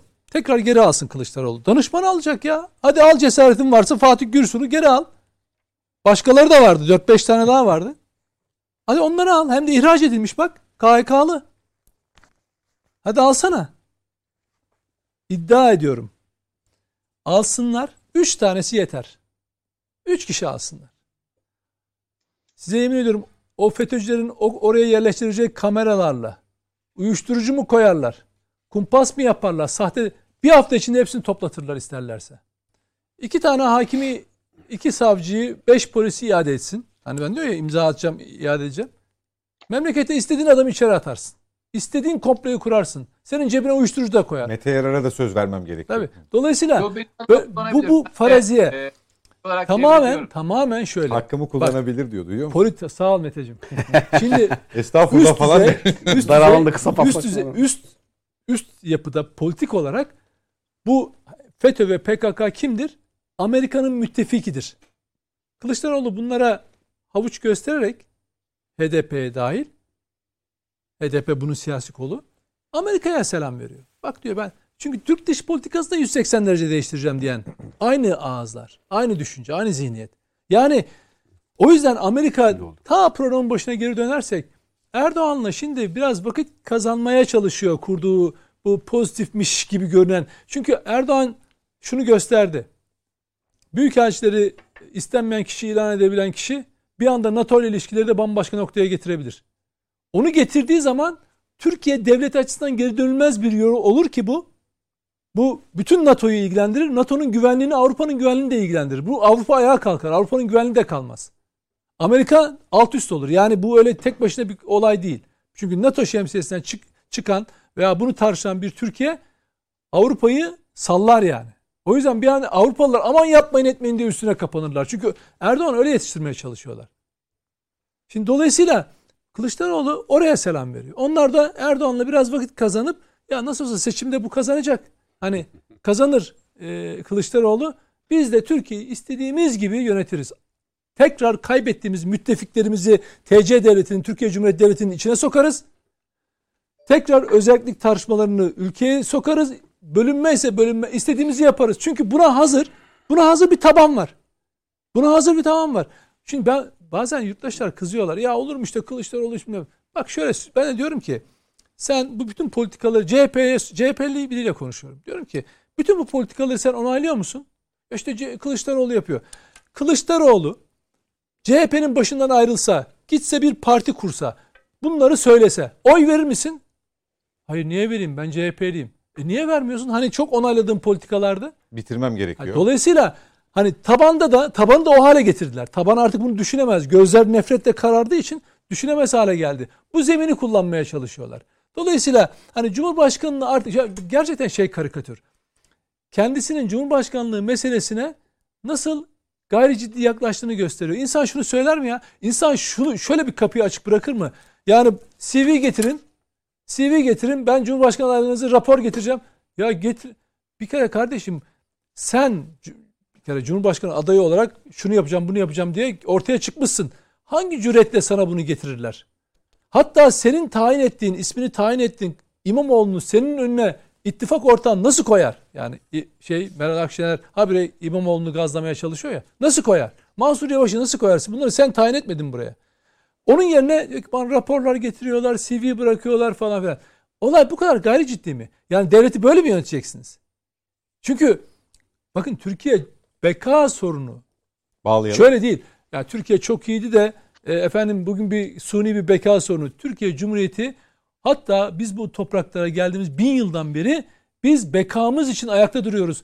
Bakın ben sadece PKK terör örgütünün şiddetinin başladığı e, 15 Ağustos 1984'ten bu tarafa şehitlerimizi alt alta yazdığım zaman o günden bu tarafa gün güne böldüğümde bir gü- güne bir tane şehidimiz düşüyor. Her güne bir şehidimiz düşüyor Doğu Bey. Yani burası, bu topraklar bundan önce de gerek Kore Savaşı, Kıbrıs Savaşı, Çanakkale Savaşı, Kurtuluş Savaşımız tamam mı? Ondan önce e, diğer terör örgütlerinin e, şehit ettikleri kamu görevlilerimiz her güne bir tane şehit düşüyor. Bak Cumhuriyet kuruldan beri. Ondan önce zaten Osmanlı İmparatorluğu sürekli savaş halinde. Yani biz bu topraklarda kalmayı kalmayı ancak şehitlerimize borçluyuz. Peki. Yani öyle beka sorunu bizim bir günlük değil. Bizim sabah kalkıyoruz beka sorunumuz başlar gece yatana kadar hatta bir kısmımız da nöbeti gece alır sabaha kadar beka sorununu takip eder. Devrederek. Böyledir Türkiye. Amin. Çok teşekkürler Nedim Şener, Mücahit Birinci, Doğu Perinçek geldiğiniz Biz için teşekkür çok ederiz. teşekkür ediyorum efendim. Mete Yarar, e, Nedim Şener'le helalleşirsiniz. e, üzgünüm. E, süre bitti çünkü. Haftaya stüdyoda görüşmek üzere diyelim. Allah'a ısmarladık efendim. Hoşçakalın.